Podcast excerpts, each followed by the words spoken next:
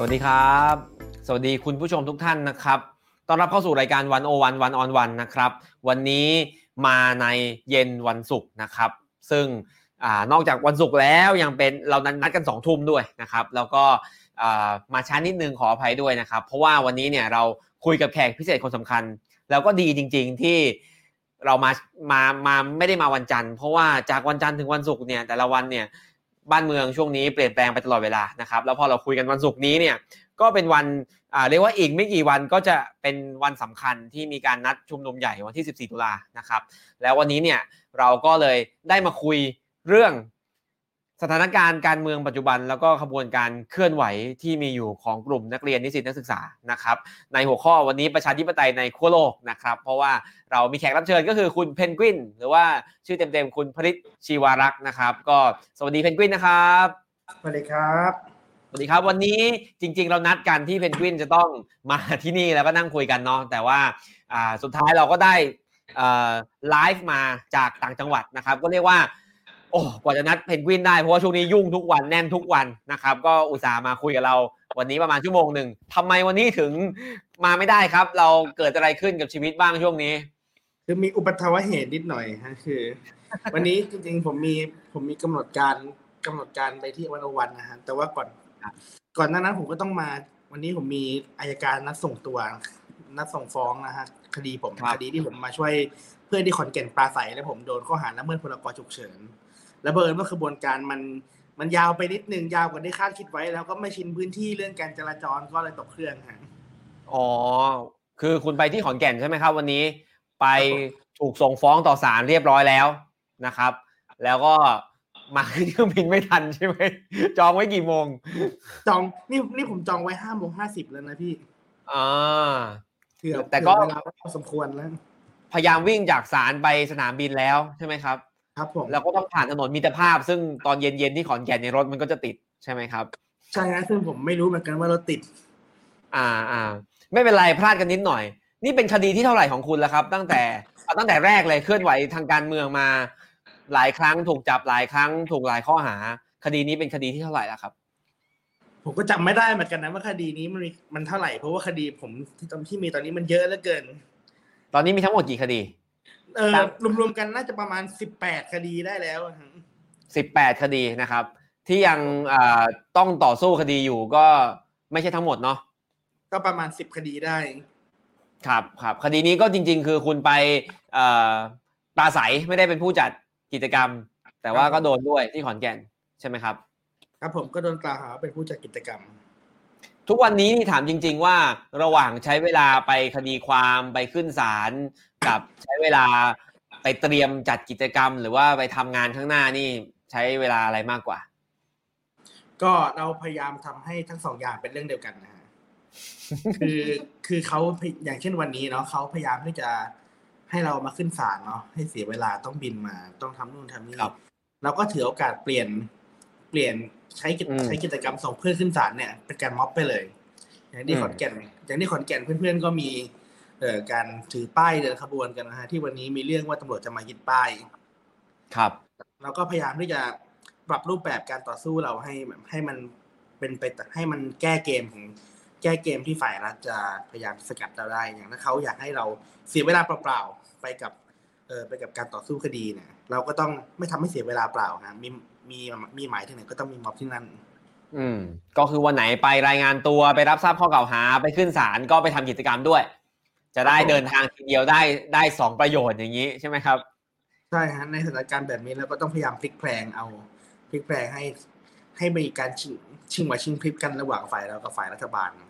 อืมงั้นถ้าถามตรงๆว่าพอโดนคดีเยอะๆเนี่ยมันส่งผลกระทบให้เราเคลื่อนไหวได้ยากขึ้นจริงไหมก็ส่งผลนะฮะอย่างเช่นวันนี้ผมก็ไม่ได้ไปนั่งอยู่กับพี่ที่นู่นเนาะอ่าไม่งั้นก็ได้มาคุยตรงนี้เนอะไม่เป็นไรยุคนี้เทคโนโลยีมันเริ่มใช้ได้แล้วเราก็คุยกันแบบนี้ได้นะครับภาพของเพนกวินตอนนี้เนี่ยที่คนจะจดจำได้ก็น่าจะเป็นเวที สิบเก้าถึงยี่สิบ กันยายนนะครับอ่าการไปยึดคืนสนามหลวงเป็นของราษฎรก็ดีการไปปราศัยที่ธรรมศาสตร์ท่าพระจันทร์ก็ดีถามหน่อยว่า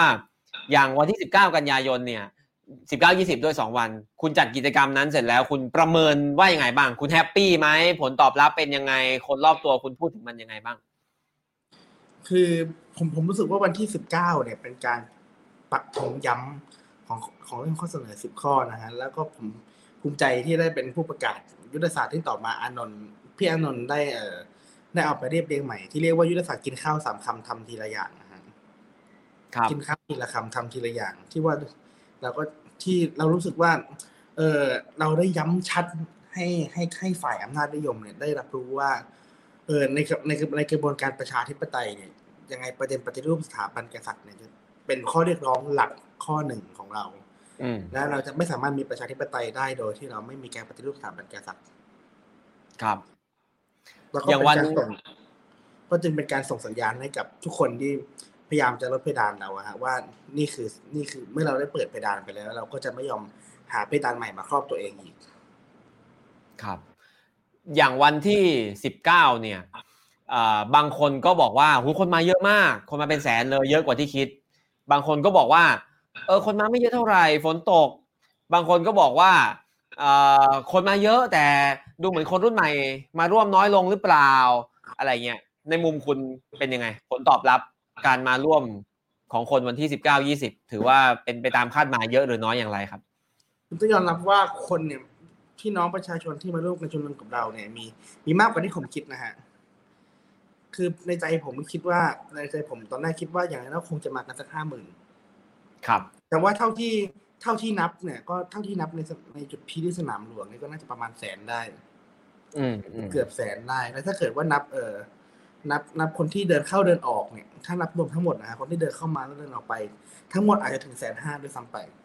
อืมแล้วก็ในแล้วก็ในม็อบครั้งนี้เราเห็นความหลากหลาย เราเห็นความหลากหลายของผู้ชุมนุมมากขึ้นนะฮะคือจากเดิมเนี่ยที่จะปีที่ม็อบเราจะประกอบด้วยเอ่อกลุ่มนักเรียนนักศึกษาเนาะกับกลุ่มชนชั้นกลางในกรุงเทพก็เริ่มมีพี่น้องจากต่างจังหวัดมาเข้าร่วมมากขึ้นมีพี่น้องคนเสื้อแดงเก่าทำให้ม็อบเราเนี่ยเป็นม็อบของคนทุกเรียกได้ว่าเป็นม็อบของประชาชนเป็นม็อบของคนทุกเพศทุกรุ่นทุกวัยฉะนั้นก็จะถามว่านักศึกษาม็อบม็อบเรามีนักศึกษาน้อยจริงหรือไม่ไม่จริงครับผมกล้าพูดว่าไม่จริงถ้าคุณดูจากเอ่อถ้าพี่ได้ไปสังเกตการจากสนาม เอ็ม อาร์ ที สนามชัยมาถึงสนามหลวงจะเห็นจะเห็นทิวแถวของคนของคนรุ่นใหม่ที่นิยมใช้ เอ็ม อาร์ ที ในการเดินทางเดินกันมาเป็นแถวเป็นแถวร่วมร่วมโลสองโลได้ในซอยนั้นคงจะไม่ต่ำกว่า หนึ่งหมื่น คนนะฮะไม่ต่ำไม่ไม่ต่ำกว่า สามหมื่น คนนะฮะที่เป็นคนรุ่นใหม่มาโดย เอ็ม อาร์ ที ที่เป็นคนที่เป็นคนรุ่นใหม่เฉพาะช่วงเวลาเฉพาะช่วงเวลานั้นๆนะฮะและตลอดงานผมคิดว่าโฟลว์มาก็โฟลว์เข้ามาเรื่อยๆเพียงแต่ครั้งนี้เราเริ่มเห็นภาพเริ่มเห็นภาพของผู้เฒ่าผู้แก่ที่เค้าที่เค้าเป็นห่วงอนาคตของเราเหมือนกันที่เค้าไม่อยากเค้าไม่อยากให้คนรุ่นเราเนี่ยเค้าไม่อยากให้คนรุ่นเราต้องต้องถูกต้องถูกเอ่ออยู่ภายใต้อำนาจของเผด็จการเหมือนกับที่คนรุ่นเค้าเผชิญมาเค้าก็มาร่วมแรงสู้กับเราด้วยผมคิดว่าเป็นเรื่องดีนะครับเพนกวินยังเรียนอยู่ปีสี่ใช่มั้ยครับรัฐศาสตร์ธรรมศาสตร์ครับถามจริงๆยังมีเวลาเรียนบ้างไหมยังได้ไปมหาลัยเข้าห้องเรียนทำกิจกรรมร่วมกับเพื่อนๆอยู่ไหมครับก็ยังเรียนอยู่เรื่อยๆนะฮะไม่ได้ดรอปไปไหนแต่ว่ามีเวลาไปเรียนอยู่ครับผมก็ก็ยอมรับว่าการการที่เราถูกกลั่นแกล้งโดยการยัดคดีความมาให้มากมายนี่ก็ส่งผลกระทบต่อการเรียนเราบ้างแต่ว่าเราก็ได้ความช่วยเหลือจากเพื่อนๆก็ดีที่เขาช่วยเก็บงานเก็บชีทให้แล้วเราก็พยายามอ่านหนังสือพยายามอ่านหนังสือศึกษาเพิ่มเติมด้วยแล้วก็ด้วยความที่เราเรียนการเมืองการปกครองอยู่แล้วบางทีบางทีบางอย่างบางอย่างมันมันอยู่ในสายเลือดเรามันเราเห็นมันทุกวันอย่างวิชาวิชาการวิชากระบวนการภาคประชาชนเขายังเอาเรื่องราวการต่อสู้ของพวกเรามามาสอนกันอยู่เลยอืมแล้วเราจะไปนั่งฟังทำไมเราก็ไปทำดีกว่าว่า การเรียนยังไม่ใช่อุปสรรคเท่าไหร่แต่อยากรู้ว่าอ่าภาพหายนะโอเคมาละอ่าอยากรู้ว่ายังมีโอกาสได้ไปมหาวิทยาลัยแล้วเจอเพื่อนเพื่อนเพื่อนฝูงที่เรียนด้วยกันหรือว่ารุ่นพี่รุ่นน้องบ้างไหมแล้วกระแสของนักศึกษาเนี่ยเขาตอบรับกับกิจกรรมชุมนุมอย่างไรคือถ้าเป็นผู้ใหญ่เนี่ยถ้าเป็นคนที่จบมานานๆแล้วอย่างผมอะไรเงี้ยเนาะบางทีเราก็จะรู้สึกว่าโหนักศึกษาทั้งหมดเนี่ยมันต้องเอาด้วยแน่เลยใครเรียนรัฐศาสตร์ธรรมศาสตร์มันต้องเอากับเพนกวินแน่เลยมันเป็นอย่างนั้นจริงไหมหรือว่ายังมีนักศึกษาอีก บางกลุ่มที่เขาก็อาจจะไม่ได้เห็นด้วยกับเราหรือเขาก็ไปเรียนแล้วเขาไม่สนใจเลยว่าวันๆเพื่อนเขาคนนึงจะหายไปจากห้องเพื่อไปประท้วงหรือว่าอะไรคุณคุณมองคุณรับรู้เรื่องพวกนี้ยังไงครับคือคือผมคิดว่าสิ่งที่เกิดขึ้นในช่วงช่วงชีวิตผมสี่ปีในมหาวิทยาลัยเนี่ยเป็นเรื่องที่น่าสนใจมากเออพี่เป่าได้ยินได้ยินได้ยินเล่าให้ฟังหน่อยครับเออผมคิดว่าเรื่องที่เกิดขึ้นเอ่อตลอดสี่ปีที่ผ่านมาช่วงที่ผมอยู่อยู่มหาวิทยาลัยเนี่ยเป็นเรื่องที่น่าสนใจมากนะฮะเพราะว่ามันเป็นช่วงที่ผมเรียกว่าเป็นช่วงหัวเลี้ยวหัวต่อขบวนการนักศึกษาคือคือคือในคือเราเห็นช่วงเวลาที่ขบวนการนักศึกษามันกำลังฟุบครับก็คือตอนคุณเข้าไปใหม่ๆใช่ครับแล้วเราก็กำลังเห็นระบบแล้วผมก็มีโอกาสได้เห็นช่วงเวลาที่มันกำลังอยู่ในขาขึ้นเช่นตอนนี้ในตอนนั้นในตอนที่ในตอนที่มันฟุบเนาะถ้าพี่เป๋ายังจำได้ตอนนั้นเราขบวนการเราเพิ่งแพ้ประชามติไปครับซึ่งแพ้ประชามติร่างรัฐธรรมนูญไปซึ่งมันก็ทำให้หลายๆพี่ๆหลายๆคนเขากลุ่มหลายๆกลุ่มก็ซุบโทรมเสียผลกำลังใจกันตอนที่ผมเข้าและกระแสการเมืองมันก็เป็นช่วงเวลาที่อึมครึมทางการเมืองมากมีมีนอกจากมีเรื่องการแพ้ประชามติแล้วยังมีกรณีสวรรคตด้วยครับเออมันทำให้ตอนนั้นใครที่ตอนผมเข้ามาผมผมเคยคุยกับเอ่อคนที่รุ่นพี่รุ่นก่อนผมเช่นจ่านิวหรือพี่โรมอืมก็ได้ความคำตอบตรงกันว่าในยุคนั้นเนี่ยใครที่ออกมาทำการเมืองก็จะถูกมองเป็นตัวประหลาดเนาะถูกมองว่าเป็นพวกหัวรุนแรงบ้างพวกสร้างความวุ่นวายบ้างพอมาถึงยุคของผมตอนผมอยู่ปีหนึ่งก็เริ่มดีขึ้นนะเริ่มดีขึ้นคือก็ไม่ได้ถูกมองว่าเป็นตัวประหลาดขนาดนั้นนะฮะแต่เราถูกต้อนรับด้วยความไม่สนใจอ่ะอืมคือก็รู้แหละประยุทธ์ไม่ประยุทธ์รัฐบาลประยุทธ์ไม่โอเคแต่คุณจะทำก็ทำไปฉันไม่สนใจหรอกฉันตั้งตั้งใจเรียนดีกว่าพอผ่านไปปีพอผ่านไปปีนึงผมอยู่ปีสองแล้วผมผมทำงานรับสมัครน้องๆนะฮะมาทำกิจกรรมด้วยกันบรรยากาศมันเริ่มเปลี่ยนไปนะฮะคือใครคือการเคลื่อนไหวของเราเริ่มถูกจับจ้องจากเพื่อนในเรื่องความรู้สึกที่เขาสนใจก็คือเขาอาจจะเขาอาจจะยังไม่ได้มาจอยกับเราอย่างเต็มที่หรอกแต่เขาเริ่มรู้สึกว่าสิ่งที่เราทำมันถูกต้องสิ่งที่เราทำมันน่าทำมันน่าสนับสนุนพอผมอยู่พอผมอยู่ปีสามมันเริ่มมันเริ่มมีมันเริ่มมีรุ่นน้องได้เข้ามารับที่เข้ามาทำงานกับเราเพื่อนๆหรือแม้กระทั่งเพื่อนรุ่นเดียวกันที่เขาเห็นที่เขาเห็นสถานการณ์บ้านเมืองกำลังแย่ลงนะครับก็อยากจะมีส่วนร่วมในการเปลี่ยนแปลง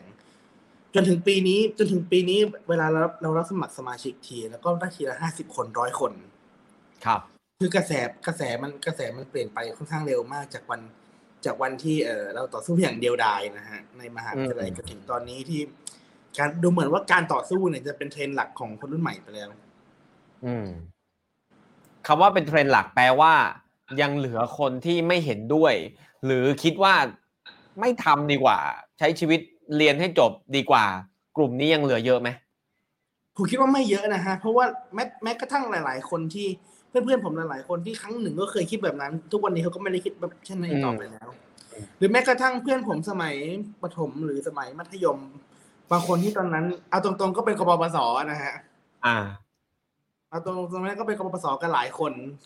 แต่แต่ผมไม่ได้เป็นนะฮะครับซึ่งก็เคยซึ่งก็เคยก็เคยเคยเคยเคยไปทักกันทางความคิดเรื่องการเมืองในยุคนั้นพอมาถึงยุคพอมาถึงยุคนี้ผมเห็นเขาทุกม็อบเลยอืม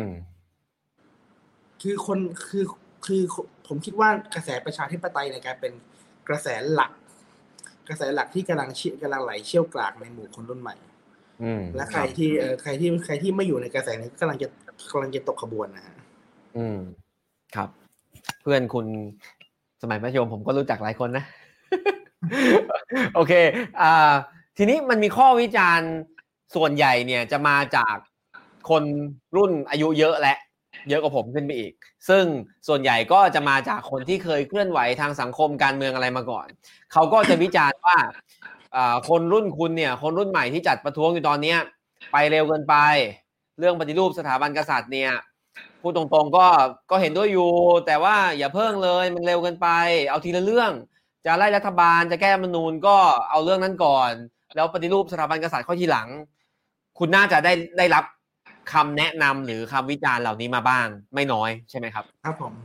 เออขนาดผมไม่ได้เป็นคนจัดด้วยผมยังได้รับเสียงพวกนี้มาเยอะมากแล้วก็คนก็ชอบบอกว่าผมไปบอกน้องๆที่เขาจัดกิจกรรมให้หน่อยผมก็ผมก็ไม่ได้ทำหน้าที่นั้นนะเออก็เลยจะมาถามคุณว่าเนี่ยผมได้รับอย่างนี้มาตลอดเลยคุณได้รับมาพอสมควรแล้ว คุณอธิบายกับพวกเขายังไงครับคือข้อที่หนึ่งผมต้องชี้แจงนะครับว่าผมต้องเรียนตามตรงอย่างนี้ว่าการการคำว่าคำคำว่าการเปลี่ยนแปลงการเปลี่ยนแปลงเนี่ยมันมันไม่แฟร์ที่จะบอกว่าอะไรช้าไปอะไรเร็วไปคุณไม่มีทางรู้หรอกคุณไม่มีทางรู้จริงๆหรอกคุณจะวัดอย่างไรแล้วอะไรช้าอะไรมันช้าไปอะไรมันเร็วไปแต่ที่เรารู้คือถ้าคุณไม่เริ่มนับถ้าคุณไม่เริ่มนับหนึ่งในการในการพูดถึงความจริงเนี่ยคุณก็ไม่สามารถที่จะแก้ปัญหานั้นได้ถ้าคุณไม่เริ่มนับหนึ่งหน้าที่สำคัญการพูดถึงเรื่องเอ่อการพูดถึงเรื่องปัญหาโครงสร้างสังคมที่เป็นศักดินาก็คือปัญหาของสถาบันกษัตริย์เนี่ยคือถึงแม้ถึงแม้พวกเราจะพูดรับเรียงป้างกันเป็นกระแสในยุคนี้แต่ผมยืนยันนะครับและผมให้เกียรติกับคนด้วยความเคารพต่อคนที่ต่อคนรุ่นก่อนที่เขาสู้มาก่อนผมก็คือก็คือเขา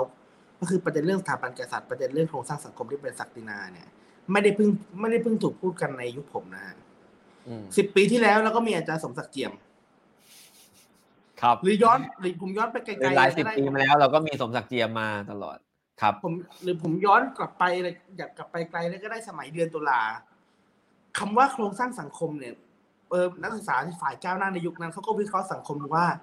สังคมไทยเป็นสังคมกึ่งเมืองขึ้นกึ่งศักดินาอืมแล้วก็ต้องถามก็ต้องถามลุงเออพี่ๆที่เคลื่อนไหวมายุคนั้นซึ่งเข้าใจว่าก็เป็นคนที่คงจะมีทฤษฎีการเคลื่อนไหวที่ก้าวหน้าคิดว่าคงอ่านหนังสือเล่มเดียวกับที่ผมอ่านมานั่นแหละพี่บีคิดว่าคำว่าคำว่าศักดินาที่เขาที่เขาพูดที่พี่ๆพูดกันเมื่อสี่สิบกว่าปีที่แล้วนี่มันหมายถึงอะไรเหรอฮะถ้าไม่ได้หมายถึงสถาบันกษัตริย์ถ้าไม่ได้ไปถึงระบบของข่ายสังคมที่มีลักษณะกดขี่กดดีดโดยชาติกำเนิดเหมือนกึ่งๆชาติกำเนิดมันเหมือนกับที่มันเป็นอยู่ในตอนนี้ดังนั้นสิ่งผมมองว่ามันผมมองว่าเออสิ่งที่ผมทำเนี่ยมันไม่ใช่มันไม่ใช่การเปิดประเด็นใหม่นะฮะแต่มันคือการรับไม้ต่อจากคนที่เขาเสียสละในการพูดในการพูดประเด็นในการพูดประเด็นที่เป็นแก่นแก่นใจกลางของปัญหามาแล้วเขาต้องเสียสละมาเยอะเนี่ยเรามองว่าเราก็ไม่สามารถจะทำให้การเสียสละของเขาเนี่ยเป็นเรื่องสูญเปล่าได้เราก็ต้องรับไม้ต่อต่อไปเพื่อสืบทอดเจตนารมณ์ของเขาแต่มันก็มีคนมองว่าการที่คุณพูดเรื่องสถาบันกษัตริย์ในทุกเวทีเนี่ยจะทำให้เสียแนวร่วมซึ่งบางคนเขาก็อาจจะเห็นด้วยกับการไล่รัฐบาลการแก้รัฐธรรมนูญแต่พอคุณพูดเรื่องสถาบันกษัตริย์เขาเลยไม่เอาด้วยตรงนี้คุณรับรู้แบบนั้นไหมหรือคุณรับรู้ทางตรงกันข้ามว่ายิ่งพูดเรื่องนี้คนยิ่งมาร่วมเยอะเวทีวันที่สิบแปดกรกฎาคมนะฮะมีผู้เข้าร่วมประมาณ ห้าพัน กว่าคนเนาะคือแบบก็คือม็อบครั้งแรกทีนี้พอพอพอเราจัดงานวันที่สิบสิงหาคมซึ่งเราก็ได้มีการทำแพลนไว้ก่อนที่จะมีการพูดเรื่องสถาบันกษัตริย์เนี่ยครับก็มีผู้เข้าร่วมประมาณ หนึ่งหมื่น คนและมันและมันยังส่งแรงให้วันให้การชุมนุมใหญ่ในวันที่สิบหกสิงหาคมเนี่ยมีผู้เข้าร่วมถึง สามหมื่น คน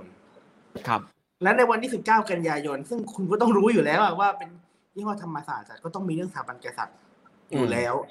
มีผู้ปราศัยเรื่องสถาบันกษัตริย์จำนวนมากเกินครึ่งเวทีด้วยซ้ำคนก็มาเป็นเดือนแสนและในทางตรงข้ามเมื่อเมื่อบางเวทีเลือกที่จะเรื่องที่จะไม่พูดถึงประเด็นสถาบันกษัตริย์บนเวทีเนี่ยกลับถูกวิพากษ์วิจารณ์ด้วยซ้ำว่าทำไมคุณถึงไปลดเพดานมีแฮชแท็กสนับสนุนมีแฮชแท็กขึ้นมาใน Twitter เป็นอะไรนะแฮชแท็กสนับสนุนสิบข้อเรียกร้องอืมก็คือก็คือทุกคนมองเห็นทุกคนทุกคนมองเห็นชัดทุกคนมองเห็นชัดว่าปัญหาที่ประเด็นปัญหาที่แท้จริงของเอ่อของการเมืองไทยคืออะไรทุกคนมองไปไกลกว่าประยุทธ์นะฮะโดยเฉพาะยิ่งในสังคมคนรุ่นใหม่ผมจะยกตัวอย่างอันนึงนะฮะว่าคือจริงๆเนี่ยในเรื่องของการพูดเรื่องสถาบันกษัตริย์เนี่ยเออเรายังไม่ต้องย้อนไปไกลถึงยุคอาจารย์สมศักดิ์หรือยุคหรือยุคสิบสี่ตุลาหกตุลาก็ได้ฮะเอาเอาช่วงเร็วๆนี้ไม่กี่เดือนนี้ก็ได้ฮะการพูดเรื่องสถาบันกษัตริย์เออในเป็นจะเป็นประเด็นสังคมเนี่ยมันก็เกิดขึ้นหลายครั้งแฮชแท็ก Twitter เทรนด์ Twitter ทั้งหลายไม่ว่าจะเป็นเทรนด์อะไรนะแฮชแท็กขบวนเสด็จก็ดีแฮชแท็กยกเลิกหนึ่งหนึ่งสองก็ดีหรือแม้กระทั่งแฮชแท็กกษัตริย์มีไว้ทำไมก็ดีนะฮะทุกอย่างมันเป็นเครื่องยืนยันว่าสังคมเห็นสังคมเห็นแล้วโดยเฉพาะอย่างยิ่งคนรุ่นใหม่ตื่นแล้วว่าตื่นตื่นแล้วว่าเขาไม่ได้ไปกำลังเผชิญอยู่กับแค่ผลเอ่อเผด็จการของระบอบเผด็จการของพลเอกประยุทธ์แต่เขากำลังเผชิญอยู่กับทั้งองค์คาพยพรวมถึงเขาเห็นได้ชัดเจนว่าใครคือผู้ที่ทรงอำนาจแท้จริงอยู่เบื้องหลังพลเอกประยุทธ์ดังนั้นการที่ และที่สำคัญถ้าเกิดไปดูตามแฟลชม็อบในช่วงแรกๆเนี่ยป้ายป้ายต่างๆที่เขาเอามาโชว์ในม็อบเนี่ยเขาล้วนแต่เป็นป้ายพูดถึงเรื่องสถาบันทั้งนั้นพูดถึงเรื่องการสับทั้งนั้นดังนั้นผมต้องตั้งคำถามว่าในเมื่อผู้ชุมนุมเขามีความกล้าหาญในการพูดเรื่องนี้อย่างตรงไปตรงมาเนี่ยและทำไมแกนนำจะไม่กล้าที่จะพูดในสิ่งในเจตจำนงของผู้ชุมนุมคือคุณเห็นว่าถ้าไม่พูดบนเวทีคนมาร่วมเขาก็ถือป้ายของเขาอยู่แล้วมันก็ต้องมันก็ต้องพูดน่ะใช่ไหมใช่ครับผมคิดว่าเป็นการเป็นการเคารพเจตนารมณ์ของผู้ชุมนุมเขาด้วยครับแล้วก็สิ่งหนึ่งที่คุณย้ำมาสองรอบแล้วและผมจับได้ก็คือว่าคุณมองว่ามันลดเพดานไม่ได้คือเมื่อเริ่มไปแล้วแล้วเราจะถอยมาวันหนึ่งพูดไปแล้วอีกวันหนึ่งจะไม่พูดอย่างนี้จะมีปัญหาใช่ไหมครับดังนั้นก็ต้องยืนยันเพดานเดิมเท่าที่เคยพูดไว้ก่อนหน้านี้เนอะครับผมครับผมโอเคขอบคุณมากแล้วแล้วอีกนิดนึงแล้วคุณคิดไหมว่าถ้าเราพูดเรื่องปฏิรูปสถาบันกษัตริย์ไปต่อเนื่องก็อาจจะทำให้มีความเสี่ยงต่อการคุกคามหรือถูกดำเนินคดีหรือถูกอีกฝ่ายหนึ่งต่อต้านรุนแรงมากขึ้นซึ่งก็อาจจะเป็นอุปสรรคต่อการชุมนุมด้วยคือที่ผ่านมามันก็ชัดเจนนะครับผมคือที่ผ่านที่ผ่านมาก็ชัดเจนเนาะใครใครที่พูดใครที่เวทีไหนหรือใครที่พูดเรื่องสถาบันกษัตริย์ก็ต้องโดนหนึ่งร้อยสิบหกซึ่งเขาเลี่ยงๆมาจากหนึ่งร้อยสิบสอง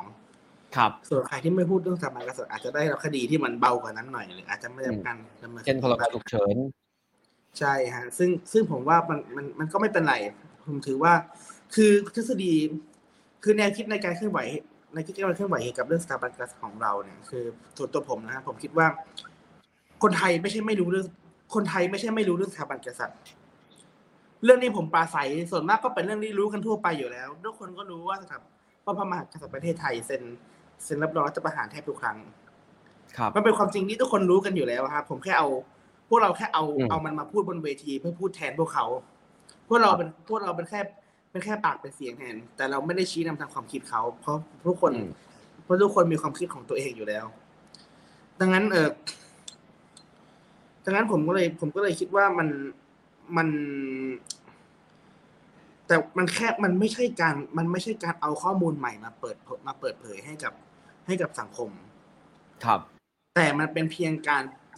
การแสดงตัวอย่างให้สังคมเห็นว่าเราสามารถดื้อแพ่งต่อกฎหมายที่เขาไม่อนุญาตให้เราพูดถึงประเด็นปัญหาของบ้านเมืองในเรื่องสถาบันกษัตริย์อย่างตรงไปตรงมาและต้องเอาไปคุยกันในวงนินทาวงข้าววงเราเราแค่เป็นคนแรกๆที่พูดที่พูดออกมากลางเวทีปราศัยและผมค่อนข้างมีความเชื่อว่าถ้าเกิดมีคนเปิดจะมีคนตามเมื่อมันมีผู้ปราศัยคนที่หนึ่งก็จะมีคนที่สอง สาม สี่ ห้า หกและเจ็ดตามมาซึ่งเอ่อซึ่งแน่นอนว่าคนแรกเนี่ยคนแรกจะคนแรกเนี่ยจะถูกเอ่อจะมีแรงเสียดทานมากกว่าคนอื่นอยู่แล้วครับแต่เราก็ยินดีที่แต่เราก็ยินดีที่เราจะรับความเสี่ยงตรงนั้นไว้เพราะถ้าเกิดไม่มีไม่มีคนที่หนึ่งก็จะไม่มีคนที่สองซึ่งในที่นี้คนแรกคือทนายอานนท์มั้ยครับผมจริงๆผมยังเคยพูดคุยกับทนายอานนท์อยู่เลยว่าพี่ใครผมเคยคุยกับพี่แกอยู่เลยว่าใครว่าเราแข่งกันว่าใครจะหาโอกาสเปิดพูดเปิดเรื่องนี้ได้ก่อนกันคือทนายอานนท์เนี่ยพูดวันที่สามสิงหาแต่คุณเนี่ยพูดวันที่สิบสิงหาถ้าทนายอานนท์ไม่พูดคุณก็จะพูดอยู่แล้วมั้ยใช่ฮะจริงๆจริงๆผมจริงๆโดยส่วนตัวผมผมมาพูดทีหลังมากเลยนะฮะวันที่สิบผมก็ไม่ได้ขึ้นเวทีผมดูแลเวทีข้างหลังอืมแต่ผมอำนวยการให้ให้เอ่อให้มีผู้ปราศัยขึ้นพูดในเรื่องนี้และผมได้มาพูดเรื่องนี้อย่างตรงไปตรงมาที่เวทีขอนแก่นอืมก็คือไอ้ที่ผมได้รับทราบข้อกล่าวหาเนี่ยใช่มั้ยก็คือเวทีนี้เป็นเป็นเป็นอีกเวทีนึงเป็นอีกเวทีนึงผมขึ้นผมขึ้นขอนแก่นหลายรอบฮะครับคือคือผมผมผมนับถือผมนับถือส่วนตัวผมนับถือพี่อานนท์มากนะฮะที่ที่แกที่แกช่วยช่วยรับช่วยรับแรงเสียดทานมาก่อนที่ผมจะต้องสอดเข้ามารับนะฮะอืมโอเคจริงๆสัญญาณนึงว่าด้วยแรงเสียดทานเนี่ยสัญญาณนึงที่ผมคิดว่าเราพร้อมเราพร้อมแล้วกระบวนการเราพร้อมแล้วสำหรับการนะสำหรับการพูดถึงเรื่องสถาบันกษัตริย์คือเออคนที่เขาคนที่เขาไม่เห็นด้วยแสดงความไม่เห็นด้วยในการในในการพูดอะในการที่เราพูดเรื่องนี้ฮะเขาไม่ส่วนโดยส่วนมากแล้วอันนี้ว่าอันนี้ไม่นับ ไอ โอ นะฮะนั่นถือผมถือว่าไม่มีราคาแต่ว่าในในหมู่พวกเราเองเนี่ยคนที่เขาไม่เห็นด้วยเนี่ยเขาไม่ได้ไม่เห็นด้วยเพราะว่าเขาเห็นต่างจากสิ่งที่เราพูดนะฮะ เขาไม่ได้ไม่เห็นด้วยว่าเขาไม่เห็นด้วยกับเราแต่เขาไม่เห็นด้วยเพราะว่าเขากลัวอ่าอ่าเขายังคิดว่าเฮ้ยพูดไปแล้วมันจะเขาก็จึงใช้คำว่าเร็วเกินไปใช่ไหมใช่ฮะคือเร็วเกินไปแสดงว่าจริงๆแล้วคุณก็เห็นด้วยไงเพียงแต่คุณยังไม่กล้าที่จะเปิดซึ่งผมคิดว่าเรื่องของความเรื่องของความกล้าเรื่องของความพร้อมความความพร้อมทางความพร้อมทางจิตใจเนี่ยผมคิดว่าเมื่อมีคนเปิดมีคนตามครับในสมัยหนึ่งที่ผมทำกิจกรรมลำพังเพียงแค่การชูป้ายเพียงแค่การชูป้ายเนี่ยชูป้ายธรรมดาเลยฮะถูกมองเป็นเรื่องก้าวร้าวและหยาบคายมากครับใครไปชูป้ายประท้วงใครนี่ถือเป็นเรื่องที่รับไม่ได้แต่พอเราทับแต่พอเรายังยืนหยัดเอ่อรับทั้งคำวิพากษ์วิจารณ์ต่างๆรับแรงเสียดทานต่างๆแล้วเรายืนยืนยันในการชูป้ายเรื่อยๆถึงทุกวันนี้เรื่องชูป้ายเป็นเรื่องที่เบสิกมากเป็นเรื่องที่ใครๆก็ทำเวลาไปออกม็อบกันหรือเรื่องการออกแถลงการแสดงจุดยืนทางการเมืองของกลุ่มกิจกรรมองค์กรนักศึกษาต่างๆในช่วงหนึ่งก็เป็นเรื่องที่องค์กรนักศึกษาต่างๆต่างพากันเกรงกลัวมากในการให้จะแสดงจุดยืนทางการเมือง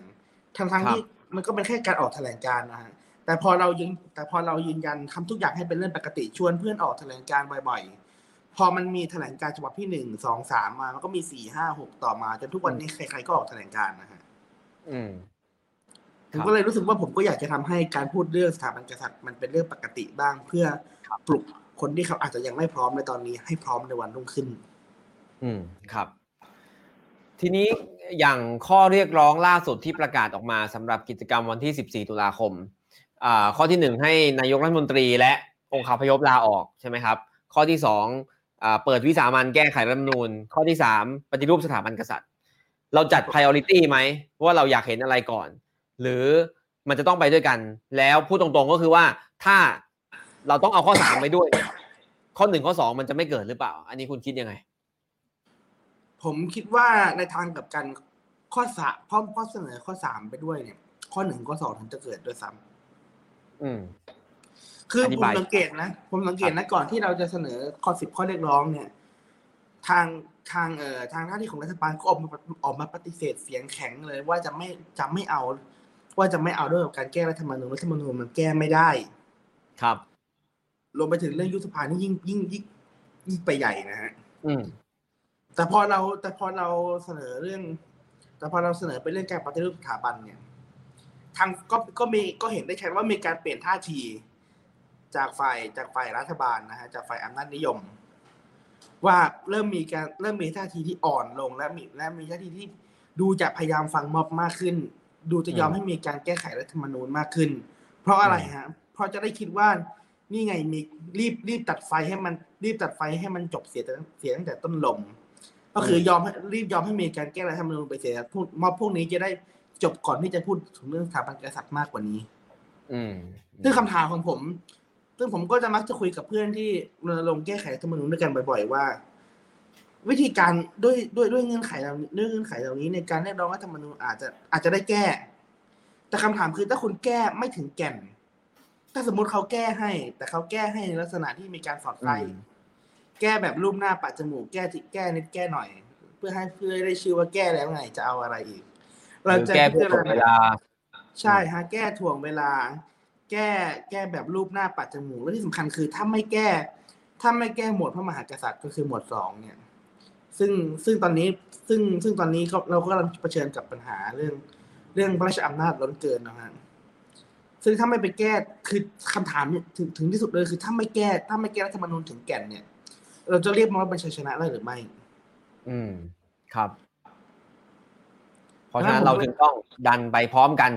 ทุกข้อเสนอใช่ครับผมคิดว่าผมคิดว่า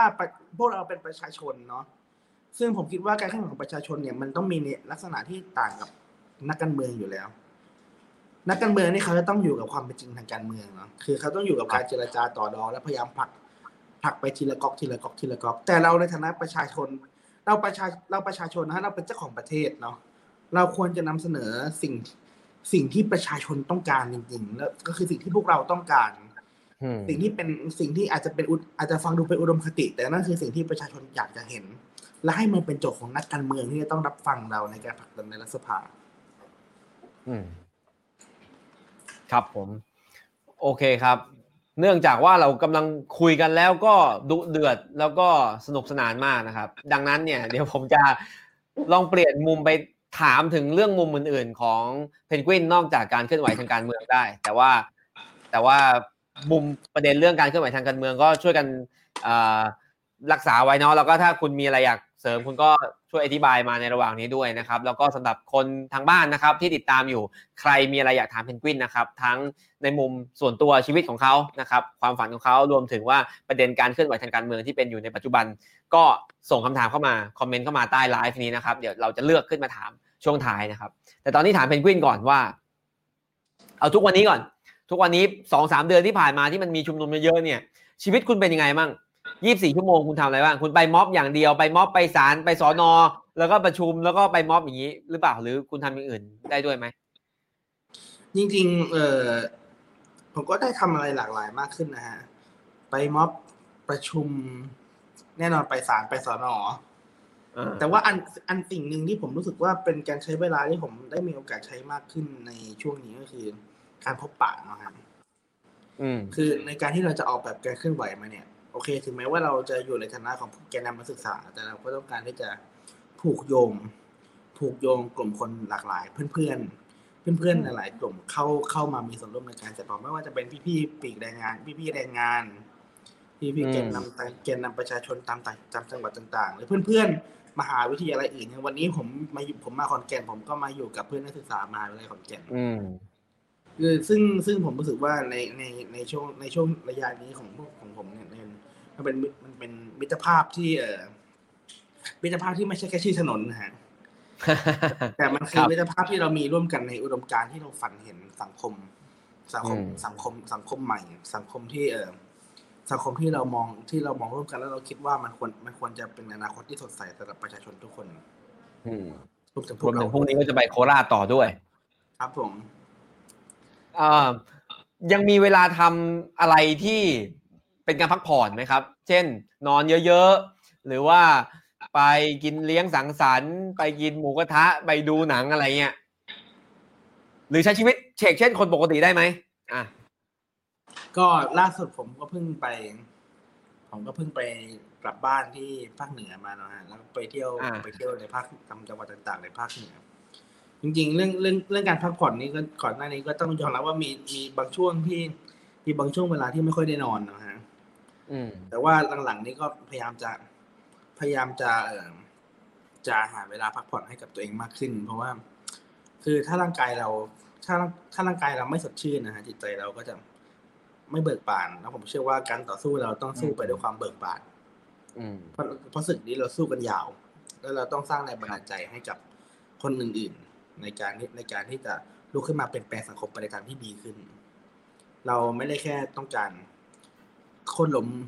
เผด็จการนะฮะแต่ว่าเราต้องการสร้างสังคมใหม่ซึ่งเป็นสังคมที่ที่สดใสสำหรับทุกคนด้วยคุณบอกว่าคุณต้องทำจิตใจให้เบิกบานด้วยเพราะว่ายังต่อสู้อีกยาว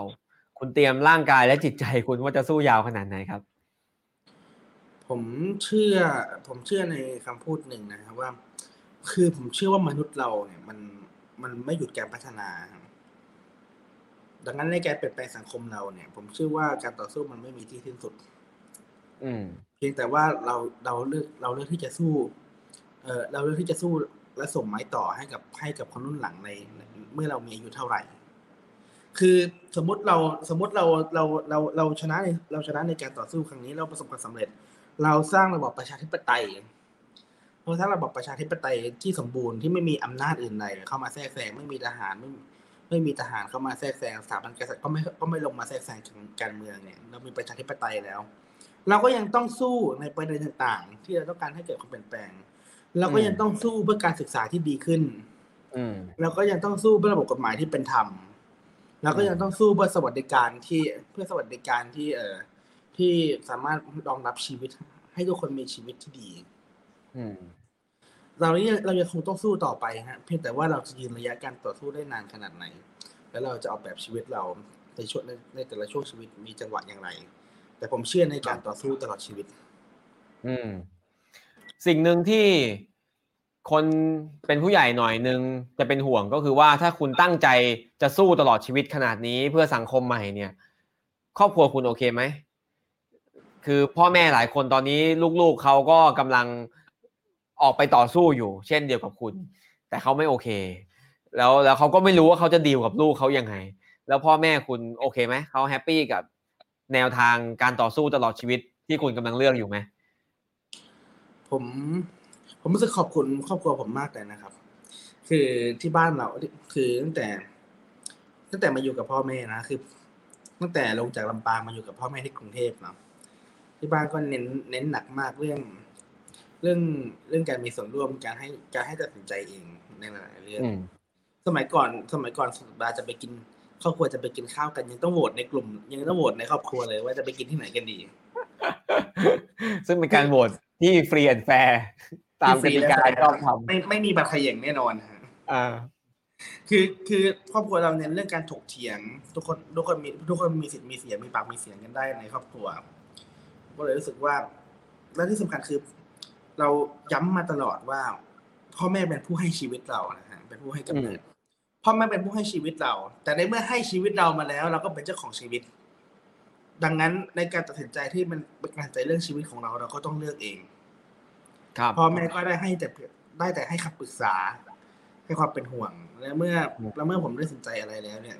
สิ่งที่ท่านจะทำก็คือยอมรับและสนับสนุนเพราะท่านก็รู้แหละว่าว่าถึงห้ามมันคงจะห้ามไม่ได้อยู่ดีไม่ได้ห้ามแต่ว่าก็เป็นห่วงไหมลูกทั้งคนขึ้นเวทีปราศัยเผ็ดๆร้อนๆเขาคงเครียดไหมครับเขาก็เป็นห่วงแหละฮะแต่ว่าเขาก็เขาก็ไม่ได้ห้ามปรามเรานะเขาก็พยายามจะช่วยเท่าที่เราทำช่วยได้ก็ก็มีอยู่ช่วงก็มีอยู่ช่วงนึงมีอยู่ช่วงนึงที่เราเราทำงานเราทำงานอยู่ที่กรุงเทพอยู่ที่รังสิตค่อนข้างยุ่งเนาะอยู่ที่มหาวิทยาลัยค่อนข้างยุ่งบางทีคุณพ่อคุณแม่ก็ทำข้าวมาเลี้ยงที่ส่งมาเลี้ยงที่ธรรมศาสตร์เขาก็พยายามช่วยในสิ่งที่เขาคิดว่าเขาช่วยได้อืมเป็นห่วงลูกด้วยก็เผื่อแผ่ถึงเพื่อนๆลูกด้วยนะครับเอ่ออยากรู้ว่าถ้าการเมืองดีนี่เอาแฮชแท็กเข้ามาใช้ถ้าการเมืองดีสมมุตินะมันดีมาสักพักแล้วมันดีมาตั้งแต่ก่อนคุณเป็นนักศึกษาแล้วคุณจะทำอะไรคุณจะเป็นนักศึกษาแบบไหนเพนกวินที่เรารู้จักจะจะสนใจอินหรือว่าพูดพูดเรื่องอะไรครับ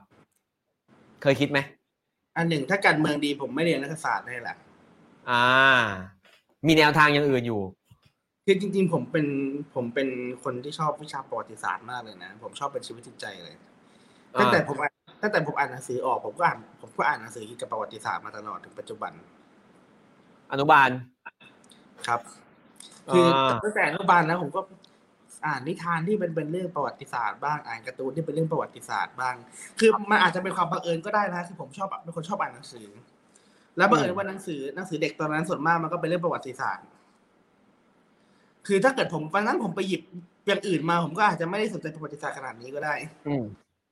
แล้วเราแต่เราก็ชอบประวัติศาสตร์มาโดยตลอดเราชอบเรื่องราวคือผมคิดว่าประวัติศาสตร์มันมันเอ่อมันเป็นวิชาที่มันมีลักษณะเฉพาะของมันนะฮะแล้วทำไมถ้าการเมืองไม่ดี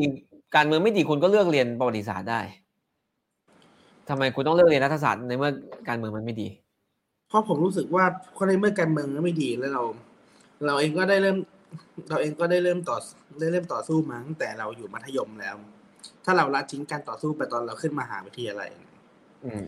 มันก็มันก็ดูจะมันก็ดูจะเป็นการละทิ้งทอดทิ้งมวลชนที่เขาเคยสนับสนุนเราแล้วเราแล้วในเมื่อเราจะต้องทุ่มเทให้กับการต่อสู้ผมคิดว่ารัฐศาสตร์มันเป็นสาขาวิชาที่เอ่อที่ช่วยให้เราที่ช่วยผมหาคำตอบได้ดีได้ได้ได้เหมาะสมที่สุดนะฮะอย่างนั้นก็ในความคิดผมตอนนั้นก็คือในการหาคำตอบว่าแล้วการเมืองที่ดีคือยังไงอืมอืม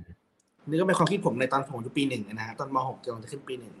แล้วตอนนี้ซึ่งเรียนมาสี่แล้วครับผมตอนนี้ซึ่งเรียนมาสี่แล้วให้กับการเคลื่อนไหวนะฮะครับ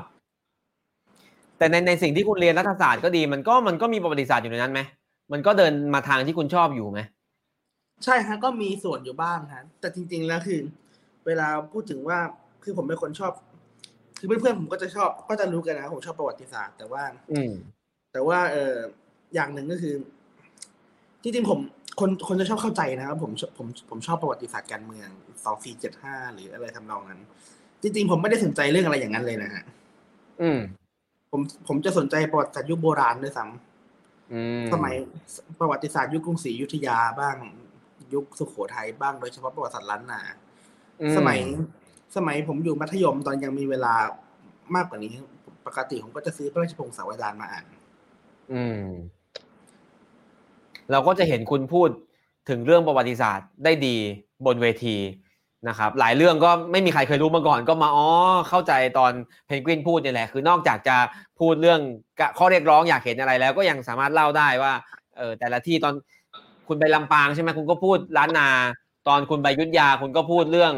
น่ะผมจำรายละเอียดไม่ได้แล้วแต่ผมจำได้ว่าคุณลงลึกประวัติศาสตร์มากใช่ไหมครับแล้วแปลว่าถ้าเกิดอ่าอ่าคือบางบางบางเรื่องบางเรื่องผมก็เพิ่งรู้นะฮะว่าว่ามันไม่ใช่เรื่องที่รู้กันทั่วไปจนกระทั่งผมได้พูดขึ้นไปทีแล้วใช่มันไม่ใช่เรื่องที่รู้กันทั่วไปคนไม่รู้แล้วแล้วคิดว่าจะทำงานทางนี้ไหมประวัติศาสตร์สมมุติการเมืองยังเป็นอย่างนี้อยู่คุณก็ประท้วงไปเรื่อยๆคุณเรียนจบแล้วคุณจะไม่ทำงานทำการหรือคุณก็จะไปทำงานทำการด้านอื่นที่มันเกี่ยวกับประวัติศาสตร์ด้วยเคลื่อนไหวไปด้วยคิดเรื่องอะไรพวกนี้ไว้ไหมครับก็ก็เป็นสิ่งที่ผมถามตัวเองตลอดนะพี่โดยเฉพาะช่วงนี้ผมก็ถามเพราะว่าใกล้จบแล้วแต่ว่าคือในในส่วนหนึ่งประวัติศาสตร์เป็นสิ่งที่เรารักมากเรารักเป็นชีวิตจิตใจแต่ว่าอีกอีกส่วนหนึ่งคือเรารู้สึกว่าเราก็กำลังแบกภาระอันหนักของประวัติศาสตร์ผมเชื่อในเรื่องมันมันเป็นผมเชื่อว่าผมเชื่อว่าสิ่งที่เรากำลังทำอยู่ตอนนี้คือการคือการเอ่อคือการหมุนกลงล้อประวัติศาสตร์นะฮะอืมซึ่งมันเป็นภาระทางประวัติศาสตร์คือมันเป็นมันเป็นช่วงจังหวะของประวัติของโลกของสังคมที่จะมีการเปลี่ยนแปลงแล้วไม่ว่าใครก็ตามที่หมุนที่ก้าวเข้ามาอยู่ในประวัติศาสตร์ในช่วงนี้ในช่วงจังหวะนี้ของสังคมก็จะต้องรับภาระของการเปลี่ยนแปลงอืมเมื่อในในเมื่อเราเราเป็นผู้ที่ถือถือกลงล้อนั้นอยู่เป็นคนคนหนึ่งอาจจะไม่ไม่ใช่ทั้งหมดหรอกนะและไม่ใช่ส่วนมากด้วยแต่ในทางที่เราก็เป็นคนคนหนึ่งที่ที่มีส่วนในการที่มีส่วนในการผลักดันกลงล้อนี้และเราก็รู้สึกว่าเราก็มีความสุขกับการผลักดันกลงล้อเราเราภูมิใจในสิ่งที่เราทำเราก็ไม่อยากจะละทิ้งการการเคลื่อนไหวไปเราเราก็ไม่อยากจะละทิ้งการต่อสู้ไปจนกว่าจนกว่าเราจะสามารถสร้างความเปลี่ยนแปลงไปตามที่เราฝันถึงได้จนกว่าเราจะได้เห็นมันแต่แต่คิดไหมครับว่าถ้าอีกไม่นานจะเรียนจบแล้วซึ่งคุณจะเรียนจบใช่ไหมคุณมีเวลาเรียนจนจบนะหรือว่าคุณจะเจริญรอยตามเนติวิทย์อะไรแล้วเออมีแผนอนาคตไหมว่าจะต้องไปทำงานไหมหาเงินไหมหรือว่าก็จะทำม็อบไปเรื่อยๆอย่างเงี้ยแหละคือก็ผมก็ก็เคยมีคนถามผมหลายหลายคนนะว่าจบแล้วจะมีแผนชีวิตยังไงดีซึ่งเออผมคิดว่าผมจะก็คงจะต้องพยายามหาหาที่หาทางให้เราอยู่ในจุดไหนก็ได้ที่เราจะสามารถคอนทินิวการต่อสู้เราได้ต่อไปอืมเราทำมันมาหกปีแล้วพี่แล้วเรารู้สึกว่าตั้งแต่สมัยผมอยู่มัธยม หกเจ็ดปีแล้วแล้วเราก็รู้สึกว่าเราคงไม่เราคงจะต้องเราคงมันมันเป็นเพียงการเปลี่ยนบทบาทแต่เรารู้สึกว่าตราบใดที่เราตราบใดที่เราเออ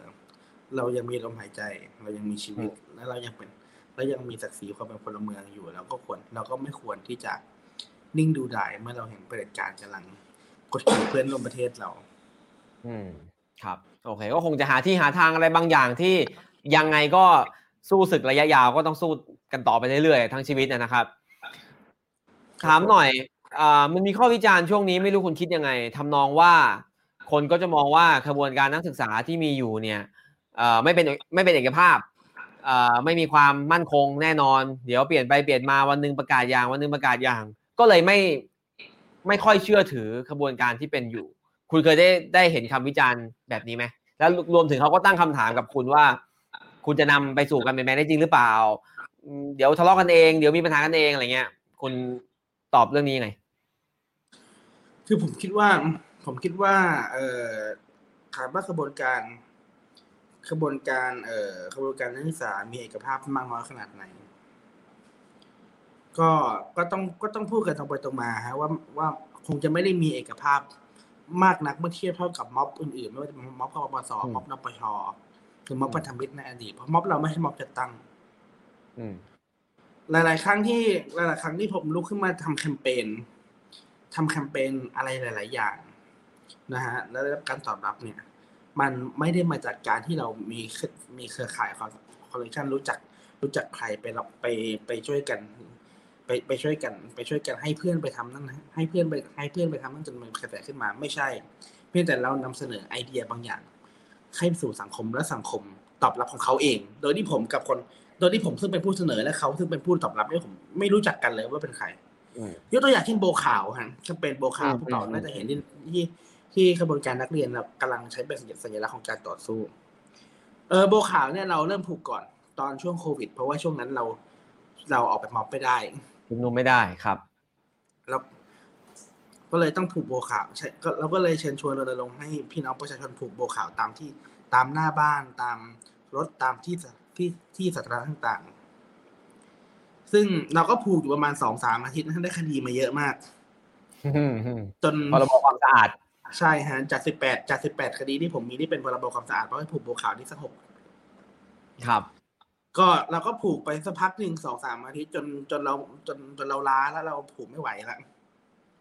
มันก็หายไปสักพักนึงแล้วตอนแรกผมก็คิดว่ามันคงจะหายมันคงจะหายไปเลยแต่ปรากฏว่าแต่ปรากฏว่าไอเดียนี้คือเราก็เราขายสัญลักษณ์นี้เราขายความคิดเราขายความคิดเราขายไอเดียนี้ปรากฏว่ามันในเวลาไม่กี่เดือนต่อมาเนี่ยสองเดือนสองเดือนต่อมาเนี่ยปรากฏว่ากลุ่มนักเรียนเขาขานรับแนวคิดนี้อืม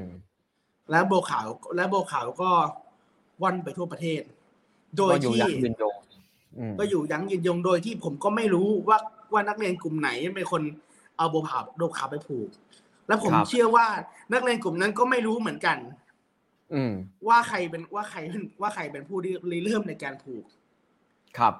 ดังนั้นผมดังนั้นผมคิดว่าผมคิดว่าเอ่อขบวนการขบวนการในตอนนี้การเคลื่อนไหวการเคลื่อนไหวของนักเรียนนักศึกษาในตอนนี้เราไม่ได้ทำงานเราไม่ได้ทำงานกับความสัมพันธ์ส่วนบุคคลเราไม่ได้เป็นม็อบจัดตั้งแต่เราทำงานกับความคิดเรานำกันด้วยความคิดคือแต่ละคนอาจจะมีแต่ละกลุ่มแต่ละมหาวิทยาลัยเขาอาจจะมีสิ่งที่สิ่งที่เขาต้องการทำการเคลื่อนไหวกิจกรรมต่างๆที่เขาต้องการเคลื่อนไหวเนี่ยในในรูปแบบของเขาที่เขาอยากจะทำแต่สุดท้ายเรามีเอกภาพทางความคิดคือเราอาจจะไม่ได้มีเอกภาพในเชิงคำสั่งมากนักมันคงไม่ได้ไม่ได้มีใครใหญ่พอที่จะมาสั่งสั่งหันซ้ายหันขวาให้กับขบวนการนักศึกษาได้ขณะสั่งกันเองยังสั่งไม่ได้เลยแต่แต่เราแต่เรานำแต่เราอยู่กับแต่เราเราไม่ได้นำด้วยด้วยการชี้นิ้วเรานำด้วยความคิดในเมื่อเราทุกคนคิดและเชื่อในสังคมแบบเดียวกันมีอุดมคติแบบเดียวกันดังนั้นทิศทางทิศทางของขบวนการมันก็จะไปในทางเดียวกันนะฮะถึงแม้จะมีกลิ่นรูปมีกลิ่นมีรสมีสีรูปแบบที่มันหลากหลายแตกต่างกันอาจจะดูไม่เหมือนกันแต่สุดท้ายทุกอย่างมันไหลไปในทิศทางเดียวกันเล่ากระบวนการทำงานให้ฟังสักนิดนึงได้ไหมครับสมมติว่าแต่ละคนที่ทำงานเคลื่อนไหวมีความคิดเห็นแตกต่างกันเช่นข้อเรียกร้องจะเอาอะไรขึ้นก่อนเอาอะไรขึ้นหลังจะชุมนุมจะจัดที่นี่จะเดินไปที่ไหนไม่เดินไปที่ไหนเวลาเห็นแตกต่างกันแบบนี้มีปัญหามากไหมแล้วก็จัดการความขัดแย้งกันอย่างไรก็พูดคุยกันนะฮะอย่างสมมติจะจัดจะจัดม็อบทีนึงเนี่ยแล้วก็ต้องรู้ว่างานนี้ใครใครรับเป็นเจ้าภาพงานนี้ใครอยากใครออกตัวอยากจัดใครประกาศจะจัดพอพอกลุ่มนึงประกาศจะจัดปุ๊บกลุ่มที่เหลือก็จะกลุ่มที่เหลือก็จะเทก็จะเฮกันไปไปสนับสนุนถ้าถ้าเป็นการประสานงานที่หน่อยแม่งกลุ่มนี้เป็นเจ้าภาพเขาก็ต้องมีการจัดประชุมรับฟังก็ไม่เห็นของทุกกลุ่มนี้ที่ที่มาฟังแต่คือโดยส่วนมากมันก็ไม่ค่อยมีอะไรมันก็ไม่ค่อยมีอะไรเอ่อขัดแย้งกันบ้างหรอกครับเพราะว่ามันเพราะว่าเรามีเอกภาพที่มันเรามีเป้าหมายที่มันเป็นเป้าเดียวกันนะฮะครับเรื่องที่มาเห็นเรื่องที่เรื่องที่เป็นเรื่องถกเถียงส่วนมากก็เป็นส่วนมากก็เป็นเรื่องเทคนิคอะฮะแต่ว่าสุดท้ายแล้วมันมันไม่มีมันเป็นความแตกต่างในเชิงความแตกต่างในเชิงวิธีการมันไม่ใช่ความแตกต่างในเชิงเป้าหมายมันไม่ได้ขัดแย้งกันในเชิงเป้าหมายดังนั้นผมก็เลยมองว่าเอ่อวิธีการที่เราทำงานอยู่เนี่ยถึงแม้โอเคมันอาจจะดูไม่ได้ไม่ได้ไม่ได้แรงเหมือนไม่ได้ไม่ได้เป็นกระบวนการที่ที่แข่งเหมือนค้อนที่ทุบไปตุ้มเดียวที่ทุบไปตุ้มเดียวแล้วทุกอย่างแตกหักแต่มันเป็นกระบวนการที่เหนียวเหมือนเหมือนเหมือนเอ่อเหมือนเส้นใยแต่ละเส้นที่หมุนเกลียวฟั่นกันเป็นเชือกครับซึ่งถึงแม้ถึงแม้มันจะไม่ได้แข็งถึงแม้มันจะไม่ได้แข็งนะแต่มันเหนียวและมันทนทานเพราะผมเชื่อว่าในการต่อสู้กับเผด็จการครั้งนี้เราไม่ได้ต่อสู้กับแค่ พลเอกพลเอกประยุทธ์ซึ่งผมเปรียบเทียบว่าเป็นสุนัขไงนะฮะแต่เรากำลังต่อสู้ไปถึงระดับเจ้าของสุนัขด้วยซึ่งซึ่งระดับเผด็จการที่เรากำลังต่อสู้เนี่ยเรากำลังสู้กับทั้งองค์คาพยพมันคงไม่จบในวันสองวันเราจึงต้องการกระบวนการที่ยืดหยุ่นและเหนียวมีความมีความหนักแน่นอดทนและสามารถสามารถยืนระยะและสามารถปรับตัวเข้ากับสถานการณ์ที่อาจจะเปลี่ยนไปในระหว่างการต่อสู้ได้นี่คือกระบวนการที่เราอยากจะเห็นในตอนนี้ครับผมจะบอกว่าตอนนี้มีความคิดเห็นส่งเข้ามาให้กำลังใจคุณเยอะแยะเลยเดี๋ยวเราจะเอามาอ่านกันสักหน่อยนึงแล้วก็มีคำถามด้วยนะครับแต่ว่าพอคุยถึงตรงนี้ผมขอคำถามท้ายๆของผมก่อนก็คือว่าเออดูเหมือนว่าสิบสี่ตุลาที่นัดการชุมนุมครั้งหน้าคือตะกี้คุณเล่าว่าใครเป็นเจ้าภาพก็ประกาศไปก่อนแล้วคนอื่นก็มาช่วยการสนับสนุนดูเหมือนว่าสิบสี่ตุลาที่ผมฟังแถลงข่าวเมื่อวานก็คือว่าทุกกลุ่มมาร่วมกันละที่เคยแยกกันจัดแล้วต่างคนต่างก็ไปช่วยกันมีหลายมหาลัยจากต่างจังหวัดมาร่วมกันถูกไหมครับครับผมแล้วสิบสี่ตุลาที่เราจะคาดหวังที่จะได้เห็นอะไรแตกต่างไปจากการชุมนุมหลายๆครั้งที่ผ่านมาไหมครับสิบสี่ตุลาผมก็ผมก็คาดผมก็คาดหวังว่าการการชุมนุมครั้งนี้คือคือคือด้วยคือการชุมนุมแต่ละครั้งเรายกระดับมันไปเรื่อยๆนะฮะอืม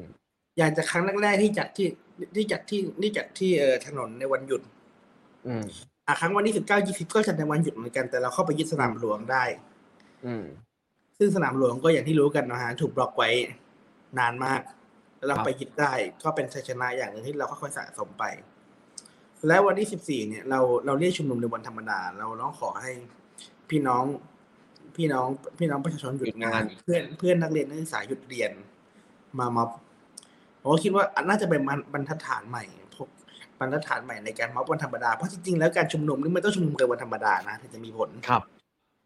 แล้วก็พยายามไต่เส้นเพื่อเพื่อให้กระบวนการเราแข็งพอแข็งพอที่จะมีแข็งพอที่จะมีเขาเรียกว่าไงเนี่ยฮะเราพยายามไต่เส้นสะสมชัยชนะเพื่อขยายกระบวนการเราให้แข็งแกร่งขึ้นเรื่อยๆตอนนี้เนี่ยเราตอนนี้เนี่ยเราเออเรากำลังต่อสู้กับเผด็จการที่ยิ่งใหญ่มากเป็นกระบวนการที่เพดานสูงนะฮะเพดานสูงเราก็ต้องค่อยๆสะสมชัยชนะเหมือนต่ออิฐเหมือนต่ออิฐก่อหอคอยอะครับผมซึ่งผมคิดว่าซึ่งผมคิดว่าวันที่สิบสี่วันที่สิบสี่เนี่ยมันมีคุณค่าในตัวเองอยู่แล้วนะฮะซึ่งมันมีคุณค่าในตัวเองอยู่แล้วนะฮะเราปิดถนนเราเออเราเราเรียกการชุมนุมเราเรียกการชุมนุมในในวันธรรมดาซึ่งเป็นการยกระดับไปอีกขั้นและและในและในระหว่างและในระหว่างนั้นเนี่ยมันก็มีอะไรอีกหลายอย่างที่ผมคงไม่สามารถที่จะเปิดเผยได้ในตอนนี้ครับแต่ว่าแต่ว่าผมเชื่อว่าด้วยด้วยการที่มันเป็นวันชุมนุมในวันธรรมดาและเออและและผมคิดว่าจำนวนพี่น้องพี่น้องประชาชนที่จะมาสมทบและมีการและมีความยืดเยื้อเนี่ยผมคิดว่ายังไงรัฐบาลเนี่ยไม่สามารถที่จะนั่งเฉยๆนั่งเฉยๆแน่นอนผมคิดว่าอยู่ไม่ติดนั่งไม่ติดแน่นอนนะฮะอืมอืมแต่คุณบอกว่ายืดอ่าคุณบอกว่ามีคำว่ายืดเยื้อคุณมีคำว่าสะสมชัยชนะแปลว่าคุณว่ามันไม่ได้จบภายในสิบสี่ตุลาหรอกผมคิดว่าเยอะผมคิดผมคิดว่าขึ้นอยู่กับขึ้นอยู่กับขึ้นอยู่กับความความร่วมแรงร่วมใจของพี่น้องนะฮะครับคือเราสะสมชัยชนะมาระดับเราสะสมชัยชนะมาระดับหนึ่งแล้วครับถ้ามันยังไม่ผมเชื่อว่าผมเชื่อว่ามันจะจบในวันที่สิบสี่ตุลาเป็นไม่ได้ผมว่าเป็นไม่ได้ผมคิดว่ามันเป็นไปได้และต่อและต่อให้และต่อให้มันยังไม่จบนี่จะเป็นการสะสมชัยชนะที่ใหญ่อืมที่ใหญ่ที่ใหญ่คือที่ที่ใหญ่มันจะเป็นอิฐก้อนใหญ่เลยดังนั้นดังนั้นการที่การที่เราออกมาในวันที่สิบสี่ตุลาเนี่ยมันไม่มีมันไม่มีเสียมันไม่มีคำว่ากลับบ้านมือเปล่าแน่ๆครับงั้นถามว่าคุณคุณมองว่าถ้าพี่น้องประชาชนให้การสนับสนุนร่วมมือร่วมใจกันเต็มที่มีโอกาสชนะงั้นผมอยากรู้มากเลยว่าถามแทนหลายๆคนคือเขาอยากอ่ะอยากช่วยอยากสนับสนุนเนอะแต่ว่าเขาก็อยากรู้ว่าจะให้แค่เขาเดินไปแล้วก็ไปนั่งปิดถนนด้วยกันแค่นั้นไหมมีอะไรไหมที่คนอื่นๆที่ติดตามกระบวนการนี้แล้วอยากสนับสนุนยังสามารถทำได้อีกทั้งในวันที่สิบสี่และวันอื่นๆด้วยครับก็เออผมไม่พูดถึงเรื่องเงินบริจาคแล้วกันนะฮะแต่ว่าแต่ว่าผมคิดว่า point คือผมคิดว่าประเด็นหลักในการต่อสู้ในยุคสมัยนี้เนี่ยไม่ได้อยู่เพียงแค่การชุมนุมการมาร่วมการชุมนุมในในการชุมนุมใหญ่เพียงอย่างเดียวการการการชุมนุมใหญ่เนี่ยเป็นเรื่องสำคัญนะฮะ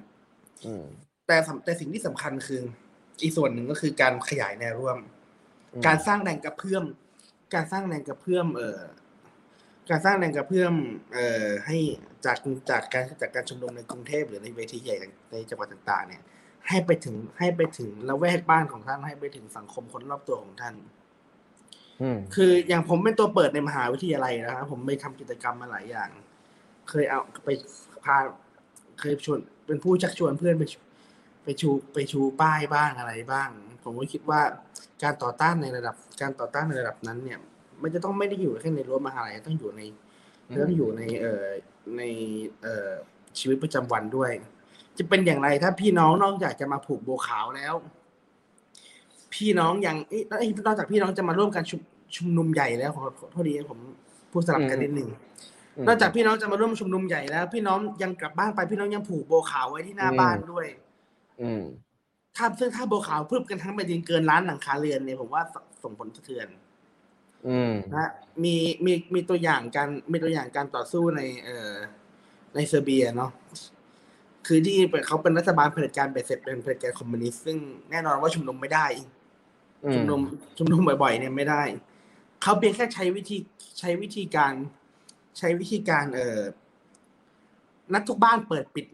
เปิดไฟปิดไฟอะฮะอืมเปิดไฟปิดไฟให้มันกระพริบให้ให้มันกระพริบฮะแต่คำนั้นพร้อมกันทั้งประเทศ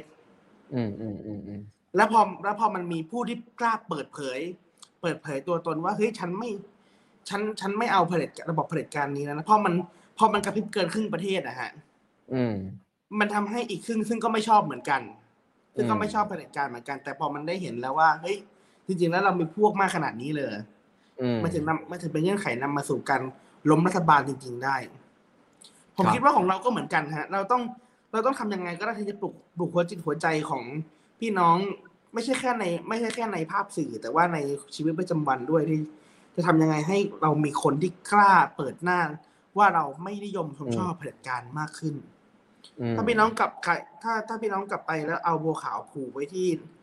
หน้าผูกไว้ที่หน้าบ้านบ้างที่รถบ้างแล้วพี่น้องเออได้เข้าไปโรงหนังแล้วพี่น้องไม่ยืนขึ้นตอนเพลงสรรเสริญพระบารมีบ้างถ้าพี่น้องไปที่ไหนแล้วได้ยินถ้าพี่น้องไปจ่ายตลาดอยู่แล้วได้ยินได้ยินเสียงเออเสียงเคารพธงชาติเสียงเพลงเสียงเพลงชาติเนี่ยแล้วพี่น้องเคารพธงชาติด้วยการชูสามนิ้วบ้างทั้งหมดนี้ล้วนล้วนแล้วจะเป็นการแสดงตนฮะการแสดงตนสำคัญยังไงก็อย่างที่ผมบอกนะฮะจริงๆแล้วสมมติในสิบในในห้องเรียนสิบคนเนี่ยอาจจะไม่ชอบนักเรียนสิบคนอาจจะไม่ชอบพลเอกประยุทธ์เลยสักคนอาจจะไม่ชอบปฏิบัติการอะไรสักคนแต่ไม่มีใครพูดขึ้นมาทุกคนก็จะคิดทุกคนก็จะคิดว่าเออต้องมีฉันเป็นแกะดำอยู่คนเดียวแน่ๆแล้วต้องมีฉันที่ไม่เอาเผด็จการอยู่คนเดียวแน่ๆแต่ถ้ามันมีคนที่หนึ่งกล้าแสดงตัวออกมาคนที่เหลือก็จะเริ่มรู้สึกว่าอย่างนั้นฉันมีพวกหนึ่งคนแล้วพอมีคนที่หนึ่งแล้วขยายไปถึงคนที่สองสามสี่ได้คนที่เหลือซึ่งคนที่เหลือก็จะกล้าแสดงตัวมากขึ้นก็ขอให้พี่น้องมาร่วมกันจุดไฟตรงนี้และต่อไฟไปด้วยกันให้แสงให้แสงไฟมาสว่างไปทั้งแผ่นดินครับ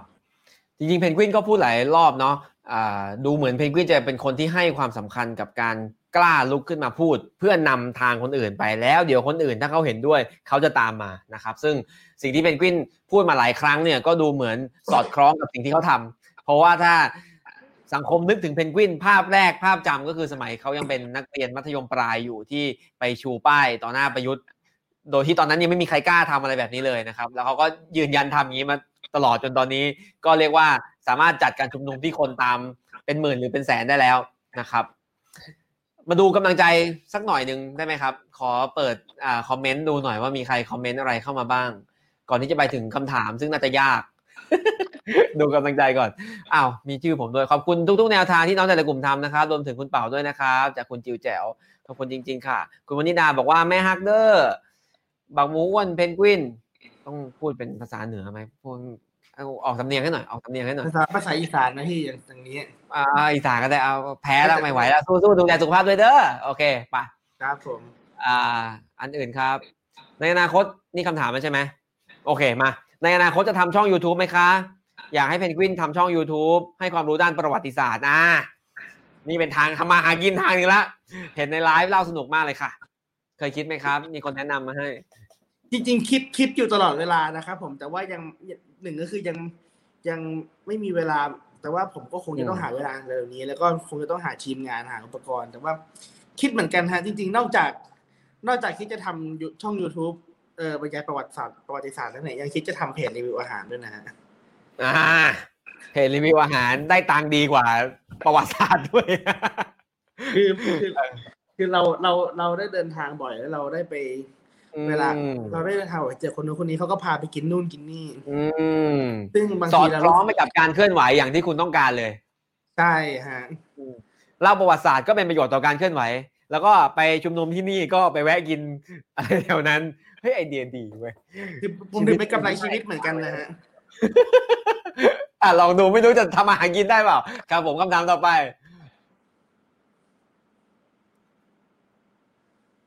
คำถามถามไม่ขึ้นเลยพี่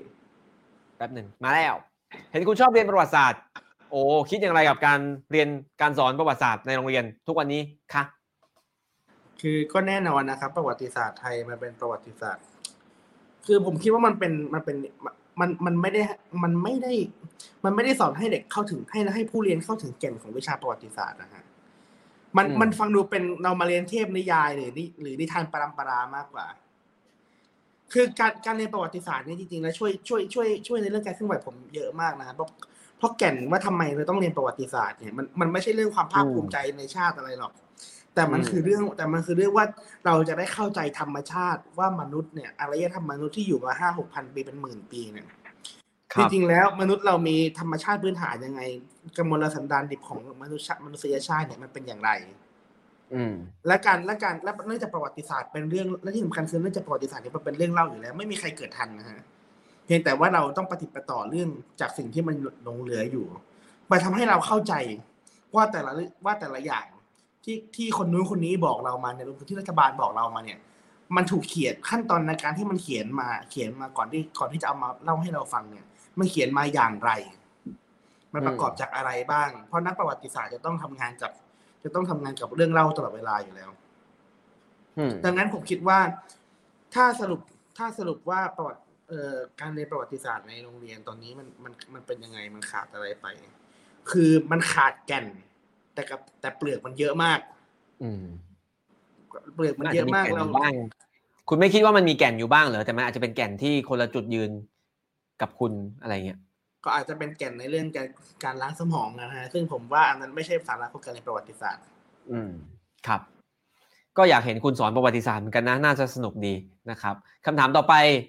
ก็ยังอยู่ที่เรื่องประวัติศาสตร์ครับเห็นเพนกวินชอบเรียนและอ่านประวัติศาสตร์เลยอยากถามว่ามองประเทศไทยทุกวันนี้แล้วนึกถึงประวัติศาสตร์ไทยหรือประวัติศาสตร์โลกช่วงไหนและเราเรียนรู้อะไรจากประวัติศาสตร์เหล่านั้นได้บ้างครับอืมอย่างอย่างที่ผมบอกนะผมเป็นคนที่ชอบประวัติศาสตร์โบราณมากกว่าประวัติศาสตร์ร่วมสมัยครับคือประวัติศาสตร์โบราณบางทีมันมันมันไม่ได้ตอบตอบโจทย์ปัจจุบันโดยตรงเท่าไหร่แต่ถ้ามองดูแต่ถ้ามองดูสถานการณ์สถานการณ์ในในในตอนนี้เนี่ยผมนึกถึงผมนึกถึงสังคมไทยช่วงก่อนสิบสี่ตุลาครับคือเป็นช่วงที่ภาคส่วนต่างๆเนี่ยเริ่มไม่พอใจเริ่มไม่พอใจการทำงานของรัฐบาลทรราชนะฮะคือมันคล้ายกันมากเลยนะผมจะเปรียบเทียบสั้นๆแบบนี้นะฮะคือคือสิบสี่ตุลาเนี่ยก่อนตบถนอมอยู่อยู่มานานนะฮะจะเกิดอาการเบื่อถนอมและแล้วก็แล้วก็แล้วก็การบริหารกับการหาการทุจริตคอร์รัปชันก็เริ่มมีปัญหาในสมัยจอมพลถนอมก็เหมือนกันฮะในช่วงห้าปีเป็นคสช.คนก็ไม่พอใจคสช.แต่ไม่พอใจเงียบๆก็เหมือนสมัยนู้นก็เหมือนก็เหมือนสมัยจอมพลถนอมนั่นแหละฮะก็ไม่พอใจจอมพลถนอมแต่มันเป็นเผด็จการเบ็ดเสร็จนะฮะมันก็ต้องอยู่เงียบๆไม่ไม่ไม่พอใจกันเงียบๆทีนี้จุดเปลี่ยนผมมองว่าจุดเปลี่ยนในช่วงก่อนสิบสี่ตุลาคือการที่จอมพลถนอมเปิดให้มีเปิดให้มีการเลือกตั้งอืมเปิดให้มีเปิดให้มีการเลือกตั้งนะฮะถึงไม่ได้เป็นเลือกตั้งปาหีก็คล้ายๆกับเลือกตั้งหกสิบสองที่ผ่านมาการที่มีการการที่ให้มีการเลือกตั้งเนี่ยมันสำคัญอย่างไรการที่ให้มีการเลือกตั้งเนี่ยคือมันทำให้คนเนื่องจากจอมพลถนอมเนี่ยอยู่เผด็จการยุคนั้นเขาอยู่กันมานานมากก็อยู่เป็นเจนนะฮะอืมมันทำให้มีเด็กจำนวนนึงที่ไม่รู้ไม่เคยรู้มาก่อนเลยว่าประชาธิปไตยมันแปลว่าอะไรไม่เคยสัมผัสเกิดมาก็ไม่เห็นแล้วจนเอ่อจนเอ่อจนพอได้มีการเลือกตั้งเนี่ยทำให้หลายๆคนได้ริมรส ธรรมชาติของเสรีภาพก็เหมือนการเลือกตั้งหกสิบสองนะถึงแม้จะเป็นการเลือกตั้งสกปรกแต่ว่ามันก็ทำให้หลายๆคนได้สัมผัสกับว่าประชาธิปไตยที่มันถูกตัดหายไปมาตั้งห้าปีกว่านะฮะมันทำให้คนได้เริ่มรู้สึกชื่นฉ่ำกับประชาธิปไตยรู้สึกติดใจในความหอมหวานของเสรีภาพแล้วมันมีจุดเปลี่ยนสำคัญที่ทำให้ความไม่พอใจมันก่อตัวขึ้นเป็นอย่างเป็นวงกว้างถ้าเป็นในสมัยในสมัยก่อนสิบตุลาก็คือเอ่อการยึดอำนาจตัวเองของจพ.ถนอมที่ทำให้คนจำนวนมากรู้สึกว่าเออรู้สึกผิดหวังนะฮะคือคนมันได้คนมันได้สัมผัสกับเสรีภาพแล้วอะฮะคนมันก็ไม่อยากจะกลับเข้าไปอยู่ในระบบเผด็จการอีกซึ่งผมคิดว่าตอนนี้มันก็เราก็เจออะไรที่มันคล้ายๆกันอยู่สิ่งที่สร้างความผิดหวังให้กับคนมหาศาลคือการยุบพรรคอนาคตใหม่การแล้วก็การไม่ใช่แค่การยุบพรรคอนาคตใหม่แต่คือการที่เออเออสภาพทางการเมืองมันแสดงให้เห็นว่าเออการเมืองระบบรัฐสภาตอนนี้มันพึ่งพาได้น้อยลงน้อยลงเรื่อยๆรัฐบาลพร้อมไม่ใช้อำนาจนอกระบบอำนาจมืดทุกอย่างในการในการกีดกันมันก็ไม่ต่างกับการรัฐประหารตัวเองเท่าไหร่มันทำให้คนรู้สึกว่าเฮ้ยฉันฉันฉันได้ฉันได้ลิ้มรสฉัน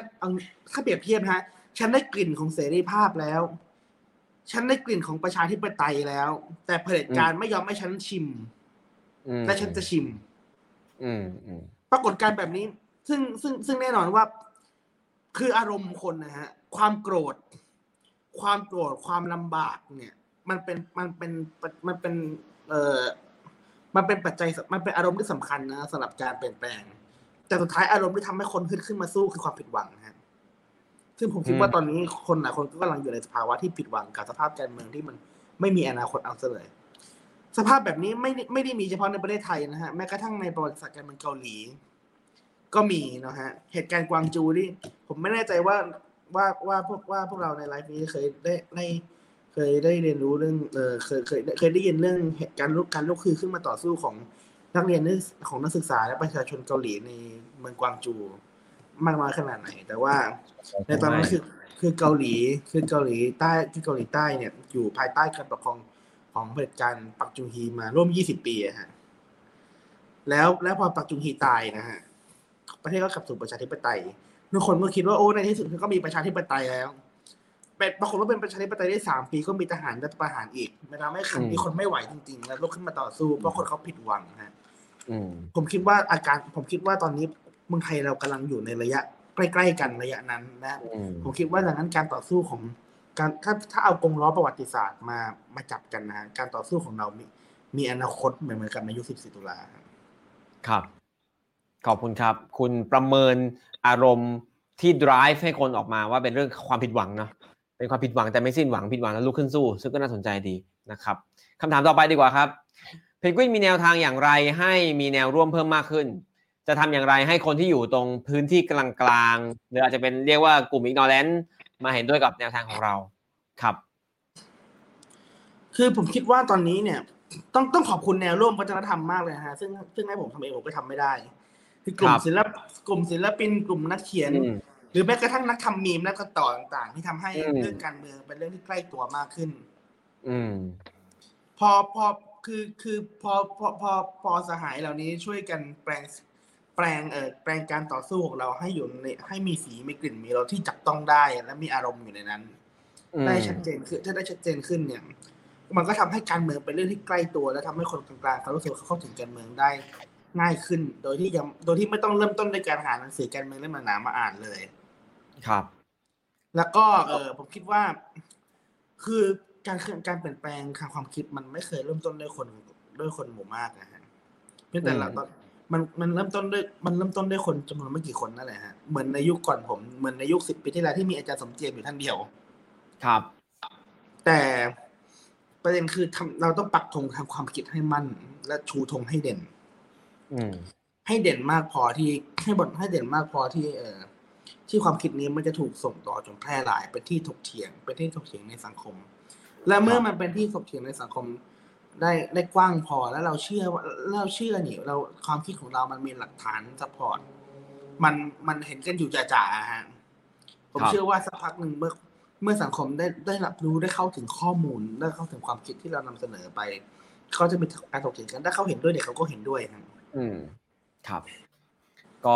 ดีที่มีแนวร่วมหลากหลาย แล้วช่วยกันสื่อสารหลายวิธีหลายช่องทางหลายเทคนิคนะครับแล้วก็สำหรับผมจริงๆในประเด็นโทษทีในประเด็นเมื่อกี้นี่ผมคิดว่าสิ่งที่สำคัญอีกอย่างนึงคือเราต้องยืนยันว่าทุกคนเป็นแกนนำได้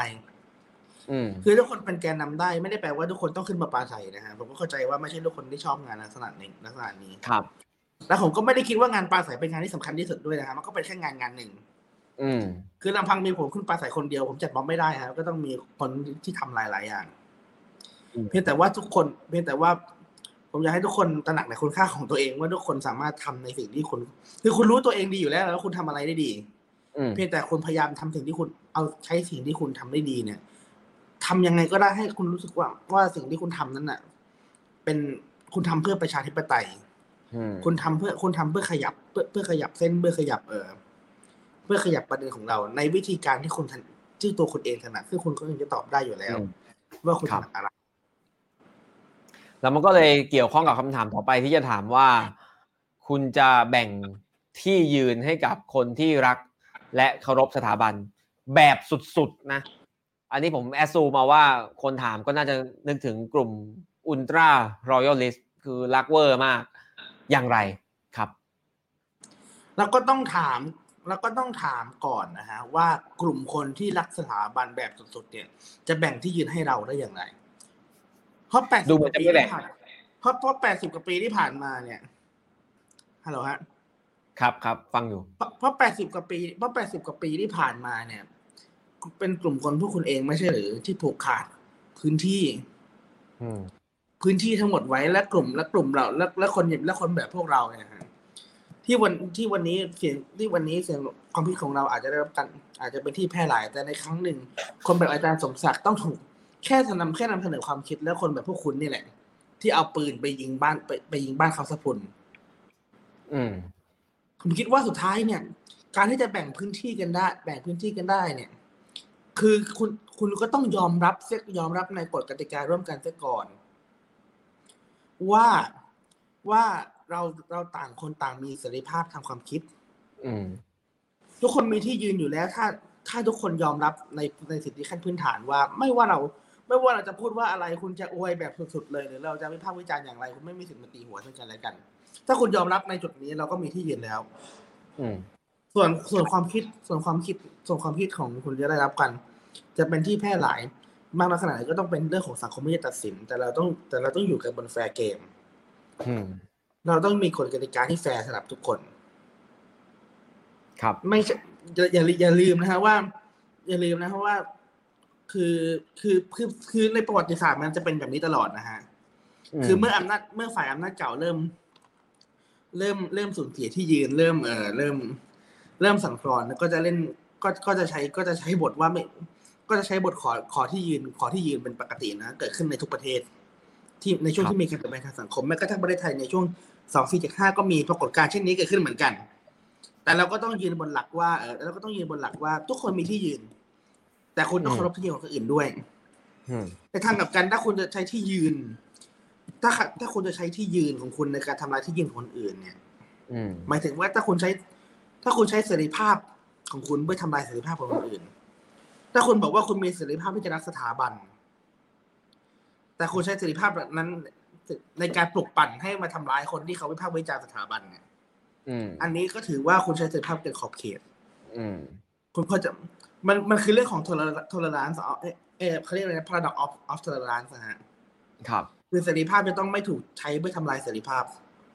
ครับคุณต้องยอมรับกติกานี้คุณจึงจะมีที่ยืนได้อืมอืมอืมครับถ้าใช้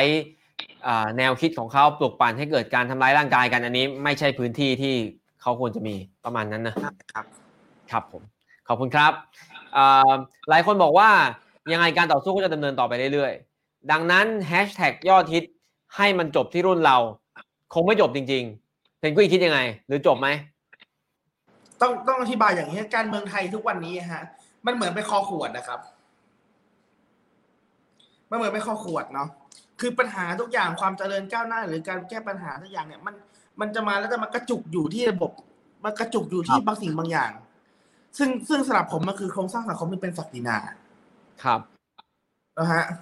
ดังนั้นการต่อสู้เราเนี่ยเราไม่ได้สุดเราไม่ได้กำลังสู้เพื่อแก้ไขปัญหาทั้งหมดนะฮะคือมันไม่มีอะไรเป็นยาวิเศษครับประชาธิปไตยเป็นสิ่งที่เราต้องค่อยๆเรียนรู้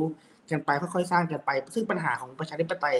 ประเทศไทยในก่อนหน้านี้ตลอดเวลาที่ผ่านมาคือมันมันไม่เคยมีโอกาสได้ได้มาลองผิดลองถูกเลยลองผิดปุ๊บโดนรัฐประหารทันทีเราโอกาสแล้วก็เลยได้มีโอกาสลองถูกนิดเดียวแต่ว่าในการต่อสู้ตรงนี้เราไม่ได้กำลังหายาวิเศษที่จะแก้ปัญหาทุกสิ่งทุกอย่างได้จบภายในพริบตาแต่เรากำลังทำลายคอขวดตรงนั้นให้มันจบไปทำลายทำลายคอทำลายคอขวดที่ผมกล่าวถึงนะครับเพื่อเปิดโอกาสให้ปัญหาสังคมต่างๆมันได้รับการแก้ไขได้รับการผลักดันไปได้โดยสะดวกโยทินจริงๆคำว่าให้มันจบโดยรุ่นเราเนี่ยผมว่ามันก็มีความหมายโดยในอยู่ที่ชัดเจนอยู่แล้วนะฮะคือให้ปัญหาปัญหาที่ว่าปัญหาปัญหาเรื่องพระราชอำนาจล้นเกินปัญหาเรื่องกษัตริย์สามารถเซ็นรัฐประหารได้เนี่ยมันจบได้มันจบในรุ่นเรามันต้องไม่มีอีกแล้วมันต้องไม่มีการรัฐประหารอีกผมคิดว่าเรื่องพวกนี้มันก็ไม่ได้ไกลเกินกว่าที่จะใช้คำว่าจบในรุ่นเราได้ยังไงผมเชื่อว่ามันจบในรุ่นเราแน่ๆแหละฮะครับอย่างน้อยคอขวดจบในรุ่นคุณส่วนการสร้างสังคมใหม่ในประเด็นอื่นๆไม่รู้ค่อยไปว่ากันคือผมคิดว่าการสร้างสังคมการสร้างสรรค์สังคมใหม่เนี่ยเป็นสิ่งที่หยุดนิ่งไม่ได้อยู่แล้วอืมคือคือคือถ้าเราเชื่อว่ามนุษยชาติเราเนี่ยสามารถพัฒนาได้ไม่มีที่สิ้นสุดสมมติวันนี้ผมผมบอกว่าเอออะไรดีผมบอกว่าผมจะสู้เพื่อการศึกษาที่ดีในแบบของผมหลังจากหลังจากทายข้อขวดไปแล้วนะฮะพอผมสู้เสร็จปุ๊บณวันที่ผมสู้เสร็จปรากฏว่ามนุษยชาติเราได้คิดการศึกษาที่มันดีกว่านะเราก็ต้องสู้กันเพื่อล้มล้างในสิ่งที่ผมสร้างไว้เพื่อให้มันเพื่อให้มันไปไกลกว่าที่ผมสิ่งสิ่งที่ผมสร้างไว้อะฮะครับเนื้อออกเนื้อออกไปฮะดังนั้นผมคิดว่าผมคิดว่ามนุษย์เราอยู่ได้ด้วยการต่อสู้ฮะมนุษย์เราตราบใดที่เรายังตราบใดที่เรายังมีนักสู้ในนักสู้ในทางสังคมนักสู้ในทางการเมืองการเมืองและสังคมเราก็จะพัฒนาต่อไปไม่มีที่สิ้นสุดการเมืองไทยเราสังคมไทยเรามันจะพัฒนาได้ด้วยกระบวนการภาคประชาชนที่เข้มแข็งครับเหลือกี่คำถามครับเพนกวินคิดยังไงที่เห็นเด็กนักเรียนออกมาต่อสู้ในฐานะที่ครั้งนึงคุณก็ออกมาทำกิจกรรมตั้งแต่ม.ห้า ตอนนั้นก็โดดเดี่ยวแล้วไม่ค่อยมีเพื่อนเท่าไหร่แต่ตอนนี้กระบวนการนักเรียนยิ่งใหญ่มากคุณมีอะไรอยากจะบอกน้องๆไหมครับผมปลื้มปิ่มมากเลยนะฮะแล้วผมรู้ผมปลื้มปิ่มมากเลยฮะแล้วจะว่ายังไงดีผมคงไม่มีคอมเมนต์ผมคงไม่มีคอมเมนต์อะไรมากนะผมคิดว่าทุกคนเขาก็น้องๆเขาก็มีความคิดของตัวเองและทำได้ดีมากๆอยู่แล้วไม่แต่ผมรู้สึกเสียดายเสียดายว่าเอ๊ะทำไมทำไมทำไมตัวเองไม่เกิดช้ากว่านี้สักสี่ห้าหกปีวะครับคืออย่างในยุคในยุคสมัยของผมเนี่ยในยุคที่ผมในสมัยที่ผมยังเรียนอยู่เนี่ยคือจัดม็อบไปโน้มน้าวชวนคนเลิกเรียนไปม็อบหน้ากระทรวงศึกษาเนี่ยผมก็เคยพยายามทำนะแต่มันมากัน สี่ถึงห้า คนนะฮะกระแสสังคมตอนนั้นมันได้แค่นั้นอืมครับคือก็เอาเป็นว่าผมผมให้กำลังใจแล้วกันครับผมสนับสนุนผมสนับสนุนเอ่อผมสนับสนุนการเคลื่อนไหวของนักเรียนทุกทีผมเชื่อว่านักเรียนเนี่ยมีนักเรียนเนี่ยมีความมีความสดใหม่ในทางความคิดมากกว่านักศึกษาอย่างผมอยู่แล้วเพราะครูจะไม่มีอะไรไปแนะนำเขาครับก็ขอให้สู้ครับเห็นเวลาคุณไปที่ไหนก็จะมีน้องนักเรียนใส่เครื่องแบบมาติดตามอยู่นะโอเคเอาจริงๆนะเอาจริงๆนะถ้าผมถ้าประเด็นว่าด้วยประเด็นเมื่อสักครู่นี้จริงๆนะผมผมยังรู้สึกว่าสมัยที่ผมเป็นนักเรียนมัธยมเนี่ยผมยังใช้คำว่าห้าวอ่ะผมยังห้าวมากกว่าสมัยที่ผมผมยังห้าวมากกว่าปัจจุบันนี้ด้วยซ้ำไป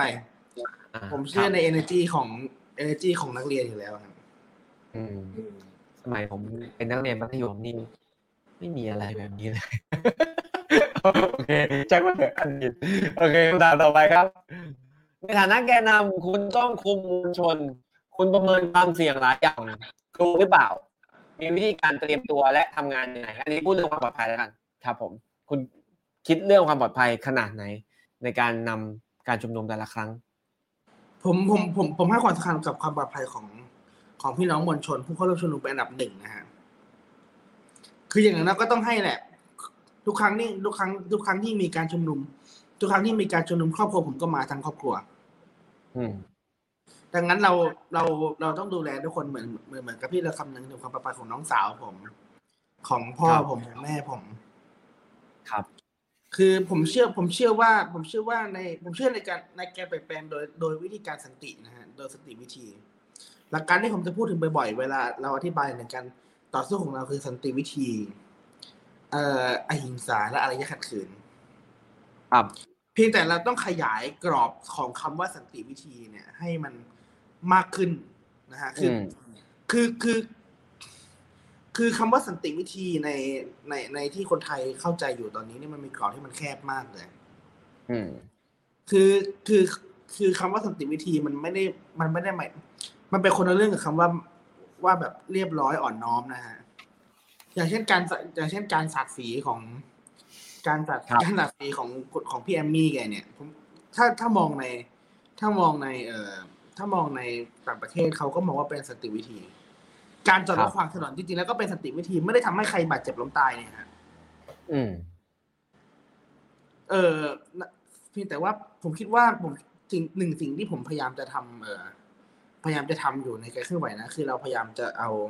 สิ่งตัวอย่างการเคลื่อนไหวตัวอย่างกิจกรรมที่มันเคยมีวิธีการที่ใช้ในทั้งในประเทศไทยในอดีตก็ดีหรือว่าในสากลโลกก็ดีเรามาลองปรับใช้กับกระบวนการตอนนี้ดูครับ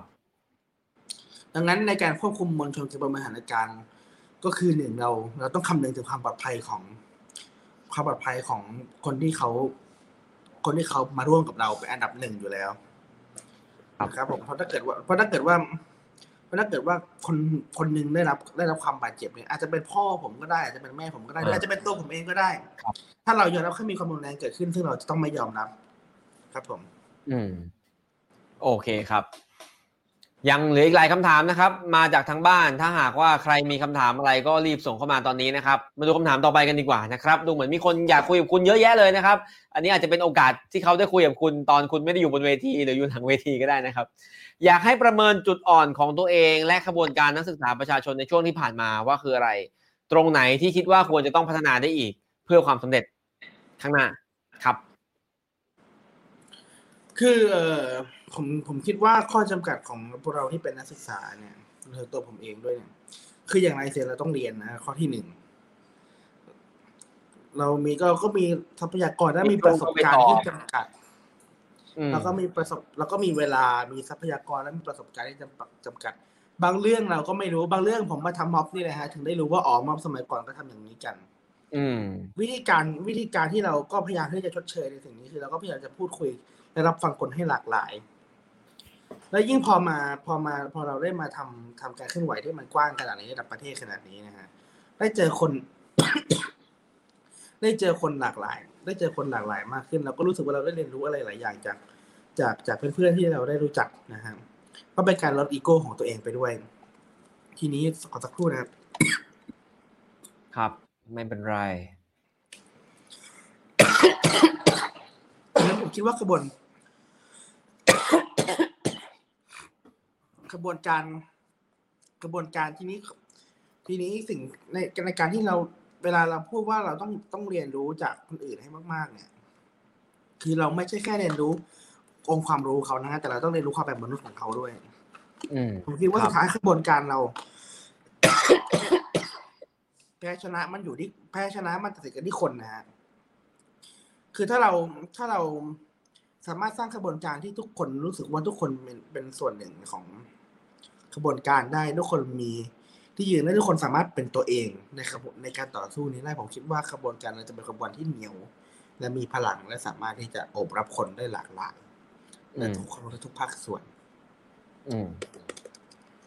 ครับผมโอเคตอนนี้มีอีกหลายคำถามเราอาจจะต้องไปเร็วนิดนึงนะครับเราอาจจะต้องตอบแต่ละคำถามให้กระชับขึ้นครับผมมาต่อไปกันครับโอ้คำถามยากซะด้วยคุณคิดยังไงกับคำพูดที่ว่าเป็นคนรุ่นใหม่หัวก้าวหน้าแต่หมกมุ่นแต่กับอดีตนี่คือไม่รู้เขาคำนี้คือคำวิจารณ์เพนกวินหรือเปล่าผู้ที่ชอบศึกษาประวัติศาสตร์หรือวิจารณ์กระบวนการโดยรวมแต่ว่าคุณคิดยังไงกับข้อวิจารณ์แบบนี้ครับเคยได้ยินไหมก็ถ้าผมผมเจอทุกวันฮะคือถ้าถ้าตอบแบบกวนถ้าตอบแบบยียวนกวนประสาทนะก็ต้องถามว่าแล้วทำไมแล้วถ้าเกิดว่าพูดอย่างนี้ทำไมคนทำไมคนหัวล้านล่ะทำไมคนหัวล้านหลังถึงต้องมาพูดว่ากับอนาคตของชาวบ้านช่องเขาอะนะฮะแต่ว่าแต่ว่าเออเราก็ต้องอธิบายอย่างนี้ก็เลยว่าสังคมมัน สังคมมันไม่เคยก้าวหน้าไปไหนนะฮะครับหกตุลาเราฆ่าประชาชนยังไง พฤษภาสามห้าเราฆ่าประชาชนยังไงเมษาพฤษภาห้าสามเราก็ยังฆ่าประชาชนอยู่อย่างนั้นนะฮะน่าแสดงว่าอะไรฮะแสดงว่าสังคมเรายังไม่ได้มูฟออนไปไหนก่อนสองสี่เจ็ดห้าสถาบันกษัตริย์มีอำนาจล้นฟ้ายังไงทุกวันนี้ก็มีอำนาจล้นฟ้าอย่างนั้นครับเราถึงต้องเราดังนั้นเราไม่ได้จมปลักในอดีตนะฮะแต่สังคมมันยังจมปลักไม่ยอมไปไหนเราไม่ได้จมปลักอดีตเราพูดเรื่องอดีตกับพูดเรื่องปัจจุบันก็ไม่ต่างกันน่ะใช่ฮะดังนั้นดังนั้นอย่างที่ผมบอกมันคือการมันคือการทำสิ่งที่เรากำลังทำอยู่ตอนนี้คือการทำลายคอขวดเนาะการทุบคอขวดซึ่งคอขวดเนี่ยยิ่งยิ่งเวลามันผ่านไปมากเท่าไหร่มันยิ่งบีบและบีบแคบบีบแคบลงมากขึ้นเรื่อยๆนะครับผมครับโอเคขอบคุณครับคำถามต่อไป ออกมาเคลื่อนไหวทางการเมืองแบบนี้เกรดวิชารัฐศาสตร์ดีไหมครับเพราะว่าอาจารย์รัฐศาสตร์ก็สอนเรื่องการเคลื่อนไหวปัจจุบันด้วยครับถ้าเป็นวิชาของภาคการเมืองการปกครองผมก็ได้ A ได้ B บวกมาตลอดนะฮะครับแต่ถ้าเป็นวิชามีแต่ไหม ก็พอรับไว้ในฐานที่เข้าใจเนาะก็อาจจะมีบ้างนะโอเคโอเค ครับผมอยากเห็นเพนกวินเป็นรัฐมนตรีเพนกวินกวินคิดว่าตัวเองจะไปถึงจุดนั้นไหมสมมติการเมืองดีลงสมัครรับเลือกตั้งอยากจะไปอยู่กระทรวงศึกษาไหมหรือกระทรวงอะไรดีครับอืมจริงผมไม่ได้ซีเรียสหรอกว่าผมจะต้องมีตำแหน่งไหนหรือไปอยู่ที่จุดไหนยังไงถึงวันถึงวันนั้นถ้าถ้าผมรู้สึกว่าการเมืองมันดีจริงๆแล้วประเด็นที่ผมจะเข้าไปทำจากผมจะทำแล้วมันมีคนทำแล้วแล้วมันดูจะเป็นไปได้ดีเลยว่าจะไปทำอย่างอื่นก็ได้นะครับแต่ตอนนี้คือผมคิดว่าผมคิดว่าสำคัญมันอยู่ที่ว่าไม่ว่าเราจะไปอยู่ที่จุดไหนยังไงเราจะไปเป็นอาจารย์เราจะไปเป็นนักการเมือง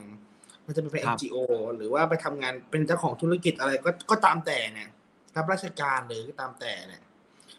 จากที่เรายังไม่ไม่ลืมหัวจิตหัวใจของความเป็นนักสู้และเราพยายามที่จะสู้พยายามที่จะสู้มันเหมือนกับในในคืนวันที่เรายังเป็นนักศึกษาอยู่เนี่ยผมคิดว่าเราก็ยังสามารถที่จะเป็นส่วนหนึ่งในการผลักองค์ประวัติศาสตร์เราไปได้เรื่อยๆอืมครับผมคำถามต่อไปชาวเน็ตบางคนบอกว่าไม่ค่อยชอบบุคลิกเพนกวินอาจเพราะเห็นเพนกวินแต่บนเวทีอยากให้เล่าให้ฟังว่าเพนกวินที่อยู่กับเพื่อนเป็นคนยังไงพูดกันภาษาแบบตอนที่ปลาใสหรือเปล่าเออผมเป็นคนนะผมเป็นคนนะฮะ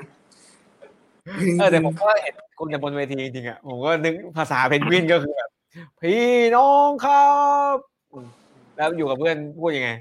คือคือคือพี่น้องครับนี่จะมาเฉพาะเวลาเมานะฮะแสดงว่าอยู่กับเพื่อนก็พูดพี่น้องครับไม่ไม่ไม่คือคือจะมาเฉพาะจะจะมาจะมาเฉพาะอยู่ในวงอยู่ในวงสังสรรค์กันนะฮะแล้วเมากันแต่ว่าคือคือเราก็พูดกันเป็นปกตินั่นแหละฮะพูดพูดแล้วแต่วงว่าพูดอยู่ไหนพูดกับเพื่อนที่เป็นสายวิชาการแล้วก็พูดจามีสาระหน่อยพูดพูดกับพูดกับเพื่อนพูดกับเพื่อนเพื่อนที่รู้จักกันมานานสนิทสนมกันแล้วก็พูดพูดอย่างเป็นธรรมชาติลื่นไหลมีส่วนมากก็เป็นก็เป็นคนกวนๆนะฮะก็ตามที่เห็นมีกิจกรรมอะไรที่ชอบทำกับเพื่อนไหมที่ไม่ใช่การเมืองอืมก็หลายอย่างนะฮะเอาอะไรก่อนดีส่วนมากก็กินนะฮะผมเป็นคนโอเคนะหาอะไรกินเดินไปเที่ยวตามเมืองเก่าต่างๆของดูของเก่าดูวัดดูว่าอ่าก็ไปในทางประวัติศาสตร์เนี่ยพอพูดเรื่องกินเขาเอาคำถามต่อไปมาการเคลื่อนจะมีความรุนแรงวงเล็บทางกายภาพมากขึ้นหรือไม่ซึ่งรุนแรงสุดเท่าที่มีตอนนี้คือสาม สี่เท่านั้นเองหากไม่ได้รับการตอบสนองจากรัฐหรือว่าจะอยู่ในระดับเดิมต่อไปหรือจะยืดเยื้อไปเรื่อยๆหรือจะยกระดับอะไรยังไงพอจะคิดเอาไว้บ้างได้ไหมครับคือขั้นแรกผมก็ต้องถามถามถามถามถามก่อนนะว่าความรัฐศาสตร์สีนี่เป็นความรุนแรงทางกายภาพเหรอคือ violence เนี่ยมัน violence เนี่ยมันมันเป็นเรื่องของการทำร้ายร่างกายนะให้เรื่องให้มีเรื่องตัดอย่างออกกันครับซึ่งซึ่งโอเคไม่ว่ากันเป็นเป็นคนละประเด็นผมคิดว่าผมคิดว่าเอ่อในการต่อสู้เนี่ยมันไม่ได้มีมิติแค่เราไปปะทะกับรัฐอย่างเดียวแต่มันมีมิติของการสื่อสารกับคนที่กับคนกลุ่มอื่นที่เขายังไม่ได้ออกมาซึ่งซึ่งโดยส่วนตัวผมนะผมผมผมคิดว่ากลุ่มที่เราน่าสื่อสารที่สุดคือกลุ่มคนที่เขาเห็นด้วยกับเราแหละเพราะเพราะเรามีความเชื่อว่าคนคนคนส่วนมากเห็นด้วยกับเราครับเพียงแต่ว่าจะจะจะจะจุดแรงฮึดจะปลุกแรงฮึดของของพี่น้องของพี่น้องที่เห็นด้วยกับเรามาออกมาด้วยกันได้อย่างไร ซึ่งผมคิดว่าอันนี้ต้องใช้ต้องอาศัยเอ่ออาศัยความคิดสร้างสรรค์ในการความคิดสร้างสรรค์ในการเอ่อในการในการเอาแบบการเคลื่อนไหวทำยังไงให้การเคลื่อนไหวเป็นเรื่องสนุกเป็นเรื่องน่าสนใจเป็นเรื่องน่าตื่นเต้นและทุกคนร่วมกันทำได้อย่างเช่นตัวอย่างหนึ่งตัวอย่างหนึ่งก็ซึ่งจริงๆเราจะได้ใช้สกิลนี้ช่วงที่การเคลื่อนไหวมันมันมีอุปสรรคนะฮะเช่นช่วงโควิดที่เราบาปโปรข่าวกันอย่างตอนนั้นผมก็เห็นพี่น้องในประเทศสเปนนะครับคนสเปนเขาก็ออกมาประท้วง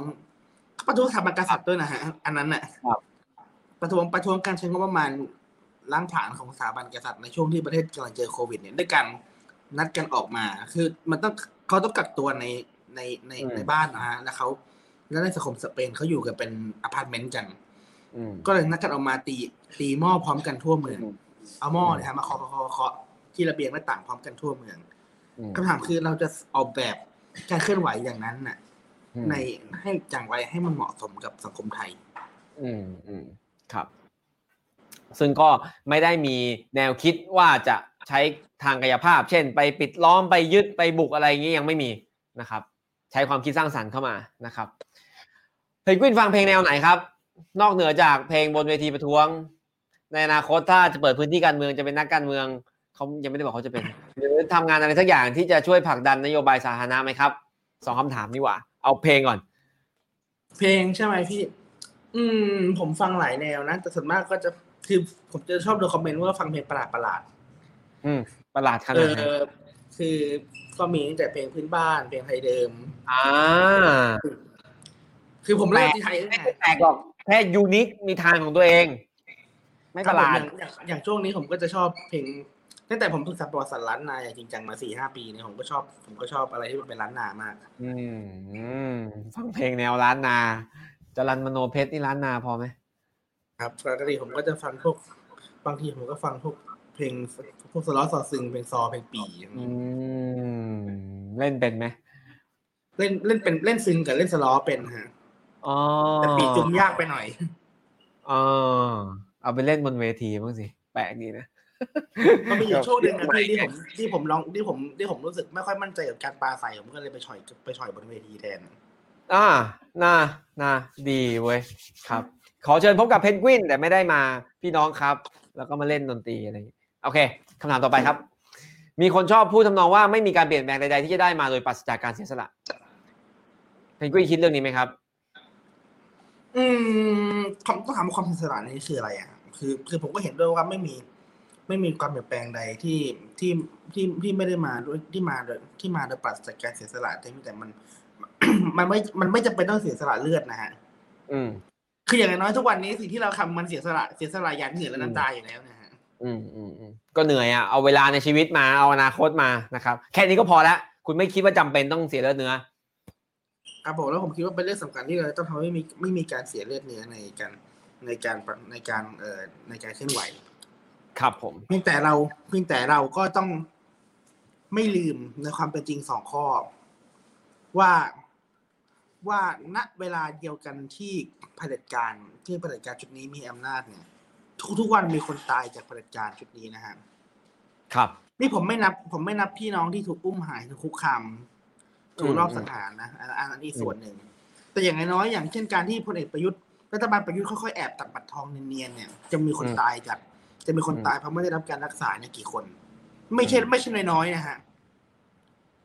คนที่เขาถูก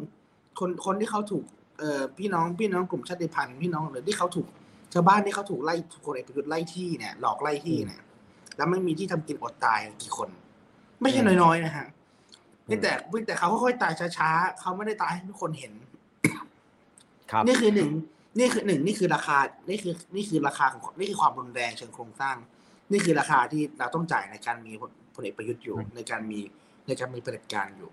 มันมีความรุนแรงที่เรามองไม่เห็นเช่นกันเราต้อง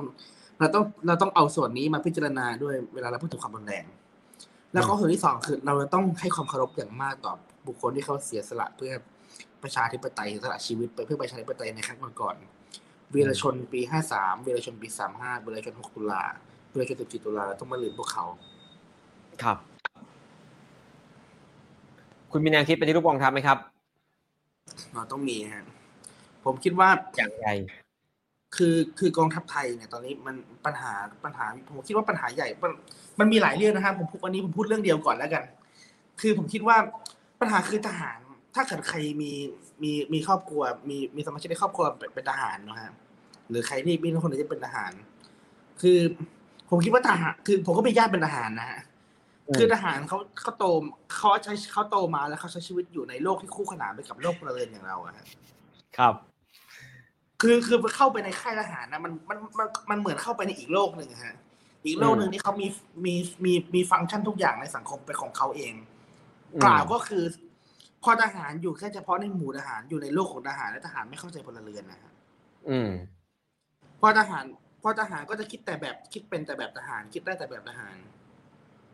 อันนี้อันนี้พูดแบบมนุษยนิยมเลยนะฮะคือคือพูดแบบพูดพูดแบบพูดแบบหวานเย็นเลยคือผมคิดว่าทหารทหารกับพลเรือนจะต้องมีจะต้องมีจะต้อง compatible กันคือต้องสลับกันได้แล้วต้องเข้าใจซึ่งกันและกันมากกว่านี้คือก็คือทหารเนี่ยก็คือทหารจะต้องเข้าใจว่าพลว่าประชาชนทั่วไปเขาคิดเขาคิดอย่างไรเขาใช้ชีวิตอยู่อย่างไรนะฮะอย่างน้อยเขาก็จะได้เข้าใจว่าเขาจะไม่ควรที่จะเสนอให้มี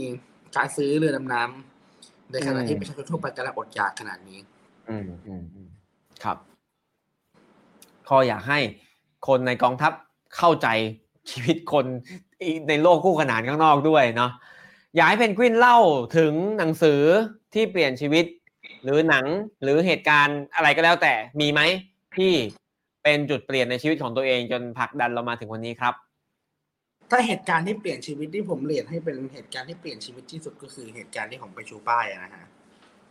ม.ห้า ตอนม.ห้า นั่นแหละฮะครับคือเดิมทีเคเด็บพาร์ทเราที่เราเตรียมตัวไว้เราไม่ได้คิดเลยว่าเราจะมาทำเราจะมาทำกับอะไรที่มันเกี่ยวข้องกับการเมืองขนาดนี้แต่พี่เราก็คิดว่าเราจะคงจะมุ่งในสายวิชาการหาทุนการศึกษาเป็นนักเรียนทุนหรือติดหรือเพื่อนอาจารย์มหาวิทยาลัยคงจะซึ่งซึ่งชีวิตส่วนมากผมตอนนั้นก็อ่านหนังสือก็เขียนหนังสือนะก็ทำอยู่สองอย่างซึ่งผมก็ตัดสินใจไปชูป้าย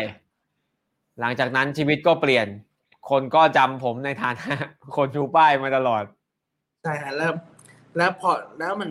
มันไปเส้นทางที่มันมีคอนซีเควนต์ตามมาอืมมันก็ทำให้เราต้องจริงจังกับจริงจังกับสิ่งที่เราทำเพราะว่าเพราะว่าทันทีที่เราตัดสินใจไปชูป้ายวันนั้น เราไม่ใช่แค่แสดงตัวตนไม่ใช่แค่แสดงจุดยืนของเราแต่เราแต่เราอาสาแต่นั่นคือการกระโดดไม่ว่าจะอาสาตัวหรือไม่ไม่ว่าจะสมัครหรือไม่นะฮะแต่ก็คือใครก็ตามที่เข้ามาถึงจุดเข้ามาถึงจุดนี้เนี่ยมันมันคือการแบกรับเราเราต้องแบกรับความคาดหวังที่มวลชนที่คนเขาอยู่เบื้องหลังเราไม่ได้หมายถึงเขาลำเลียงนะฮะแต่หมายถึงแต่หมายถึงคนที่เขาเห็นด้วยกับเราคนที่เขาคอยสนับสนุนให้กำลังใจเราเนี่ยเราต้องไม่ทำให้เขาผิดหวัง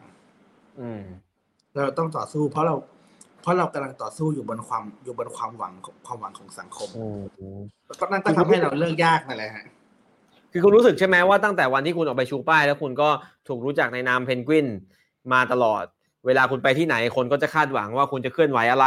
คุณจะประท้วงไหมคุณจะออกไปทำกิจกรรมต่อต้านคสช.หรือเปล่าคือมันอยู่ในบรรยากาศแบบนี้มาใช่ไหมก็ไม่ถึงขั้นไม่ได้ถึงขั้นนั้นนะฮะคือผมก็รู้สึกว่าผมก็เป็นคนแต่ว่าแต่ว่าแต่ว่าในในประการนั้นคือ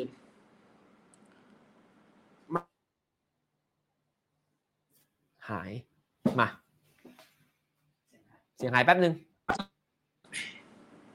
อ่ะต่อในประการอ้าวหายอีกแล้วแป๊บนึงตัวนี้มันมีสายเข้าอ๋อโอเคไม่เป็นไรนิดเดียวได้จบแล้วอ่ะตะกี้คุณถึงว่าในประการนึงผมก็เป็นคนนะครับแต่ในประการนึงคือคือในประการนึงผมก็เป็นคนธรรมดาก็มีชีวิตหน่อยก็ยังมีความสนใจมีมีสิ่งที่คนทั่วไปเขาก็ทำกันก็เป็นคนคนหนึ่งแต่ว่าในในในอย่างนึงคือเราก็รู้สึกเราก็รู้สึกว่าเราเราทำงานบนภาระเราทำงานบนความคาดหวังเราไม่ได้ยืนอยู่เพียงเพียงคนคนเดียวผมจะบอกทุกคนที่มาทำกิจกรรมทางการเมืองแต่เราว่างานที่เราทำมันเป็นงานการเมืองเราไม่ใช่แค่มาทำตามที่เราอยากทำแล้วแล้วเลิกแล้วเบื่อก็ออกไปเราต้องมีความความจริงจังในการกินระยะเพราะเราต้องจริงจังกับสิ่งที่เราทำถ้าเราต่อสู้แล้วเราสำเร็จตามสิ่งที่เราใฝ่ฝันไว้มันไม่ใช่มีแค่เราที่ดีใจ แต่มันคือพี่น้องอีกหลายคนที่เขาดีใจกับเราแต่ถ้าเราพลั้งพลาดถ้าเราล้มเหลวมันก็ไม่ใช่มีแค่เราที่เสียใจแต่ก็คือพี่น้องอีกหลายคนที่อยู่เบื้องที่อยู่เบื้องหลังเราเขาเขาจะเสียใจตามไปด้วยดังนั้นเราต้องตั้งใจเราต้องทุ่มเทกับสิ่งที่เราทำให้ได้มากที่สุดเพราะผมเชื่อว่าเพราะผมเชื่อว่าถ้าความผิดพลาดความล้มเหลวความล้มเหลวต่างๆที่จะทำให้พี่น้องเขาผิดเขาผิดหวังก็เสียใจตามไปเนี่ยมันมันไม่ได้เกิดจากมันไม่ได้เกิดจากเหตุสุดวิสัยแต่มันเกิดจากการที่เราไม่ทุ่มเทมากพอเนี่ยเราก็จะไม่สามารถให้อภัยตัวเองได้อืมครับเหมือนจะเป็นคำถามสุดท้ายจากทางจากทางบ้านทางบ้านเราไม่รู้อ่าคุณเคยให้สัมภาษณ์หนึ่งศูนย์หนึ่งว่าอกหักเมื่อไหร่ไม่รู้เมื่อนานมาแล้วแล้วตอนนี้ยังอกหักอยู่ไหมครับชีวิตส่วนตัวเป็นยังไงบ้างก็ยังโสดครับจีบได้นะครับแล้วคุณไปจีบใครอยู่หรือเปล่ามีเวลาไปจีบคนอื่นหรือเปล่าก็นั่นแหละครับผมแต่ก็หัวใจยังว่างนะครับครับวันหนึ่งก็อยู่กรุงเทพวันหนึ่งก็อยู่ขอนแก่นพรุ่งนี้อยู่โคราชแล้วเดี๋ยวก็ไปรับทราบข้อกล่าวหาที่เชียงรายแล้วก็ไปอย่างเงี้ยนะก็หวังว่าจะได้เจอนะครับโอเคครับทางบ้านหมดแล้วใช่ไหมครับผมอ่าวันนี้ขอบคุณเพนกวินมากนะครับก็เสียดายที่ไม่ได้มาอยู่ด้วยกันแต่ว่าก็ได้ประเด็นสาระครบถ้วนแม้ว่าจะมาจากทางไกลนะครับก็หวังว่าจะไม่ต้องเดินทางไปรับทราบข้อกล่าวหาหรือว่าไปส่งฟ้องไปขึ้นศาลหลายๆที่บ่อยๆนะครับก็จะได้ทำอะไรจะได้มีเวลาโฟกัสกับมันจริงๆจังนะครับเพราะว่าดูเหมือนมีอะไรต้องทำเยอะจริงๆนะครับหนึ่งศูนย์หนึ่ง วัน ออน วัน สัปดาห์หน้านะครับหัวข้อว่าการเมืองไทยใต้ฟ้าเดียวกันนะครับคุยกับพี่ปุ๊ธนาพลอิ๋วสกุลนะครับกูรูทางการเมืองนะครับเอาอย่างไรเป็นคนที่ติดตามประวัติศาสตร์ทางการเมืองมาแม่นในแพ้เพนกวินอีกคนหนึ่งนะครับเป็นบรรณาธิการบริหารสำนักพิมพ์ฟ้าเดียวกันซึ่งผมติดตามมาหลายปีรู้สึกว่าปีนี้จะฮอตเป็นพิเศษด้วยนะครับมีคนไปต่อคิวซื้อหนังสือของเขาเยอะมากนะครับสัปดาห์หน้ามาวันพฤหัสนะครับสิบห้าตุลาคมเวลา สอง ทุ่มถ้าหากใครไปชุมนุมไปดูคุณเพนกวินปลาใสอยู่ที่ได้ดำเนินก็เปิดรายการเราดูไปด้วยได้นะครับตอนประมาณ สอง ทุ่มสัปดาห์หน้านะครับวันนี้คุยกับเพนกวินได้หลายเรื่องนะครับเพนกวินยังเชื่ออยู่ยังมีความหวังอยู่ที่แน่ๆเขานัดชุมนุมสัปดาห์หน้าสิบสี่ตุลาคมและเชื่อว่าสิบสี่ตุลาคมมีความหมายมีความหวังว่าอาจนำไปสู่อะไรใหม่ๆได้เพนกวินเชื่อว่าคอขวดที่เป็นปัญหาทางสังคมปัจจุบันอยู่สามารถแก้ไขปัญหาได้ในรุ่นของเพนกวินรุ่นเราไม่รู้ว่ารุ่นเรารวมใครบ้างนะครับและเพนกวินก็เชื่อว่าเราสามารถเปลี่ยนผ่านความขัดแย้งนี้ไปโดยไม่มีความรุนแรงไม่ต้องเสียเลือดเสียเนื้อได้ด้วยนะครับใครเห็นด้วยเพนกวินมีวิธีทางหลายทางที่จะสนับสนุนได้นะครับรวมถึงติดตามร่วมกันติดตามความเคลื่อนไหวของขบวนการนักศึกษาประชาชนที่เป็นอยู่ในวันนี้ต่อไปเรื่อยๆนะครับวันนี้ขอบคุณเพนกวินมากนะครับแล้วก็ขอบคุณคุณผู้ชมทุกท่านที่ติดตามด้วยกันมาตลอดครับลาไปก่อนนะครับสวัสดีครับสวัสดีครับสวัสดีเพนกวินครับสวัสดีครับพี่เป๋า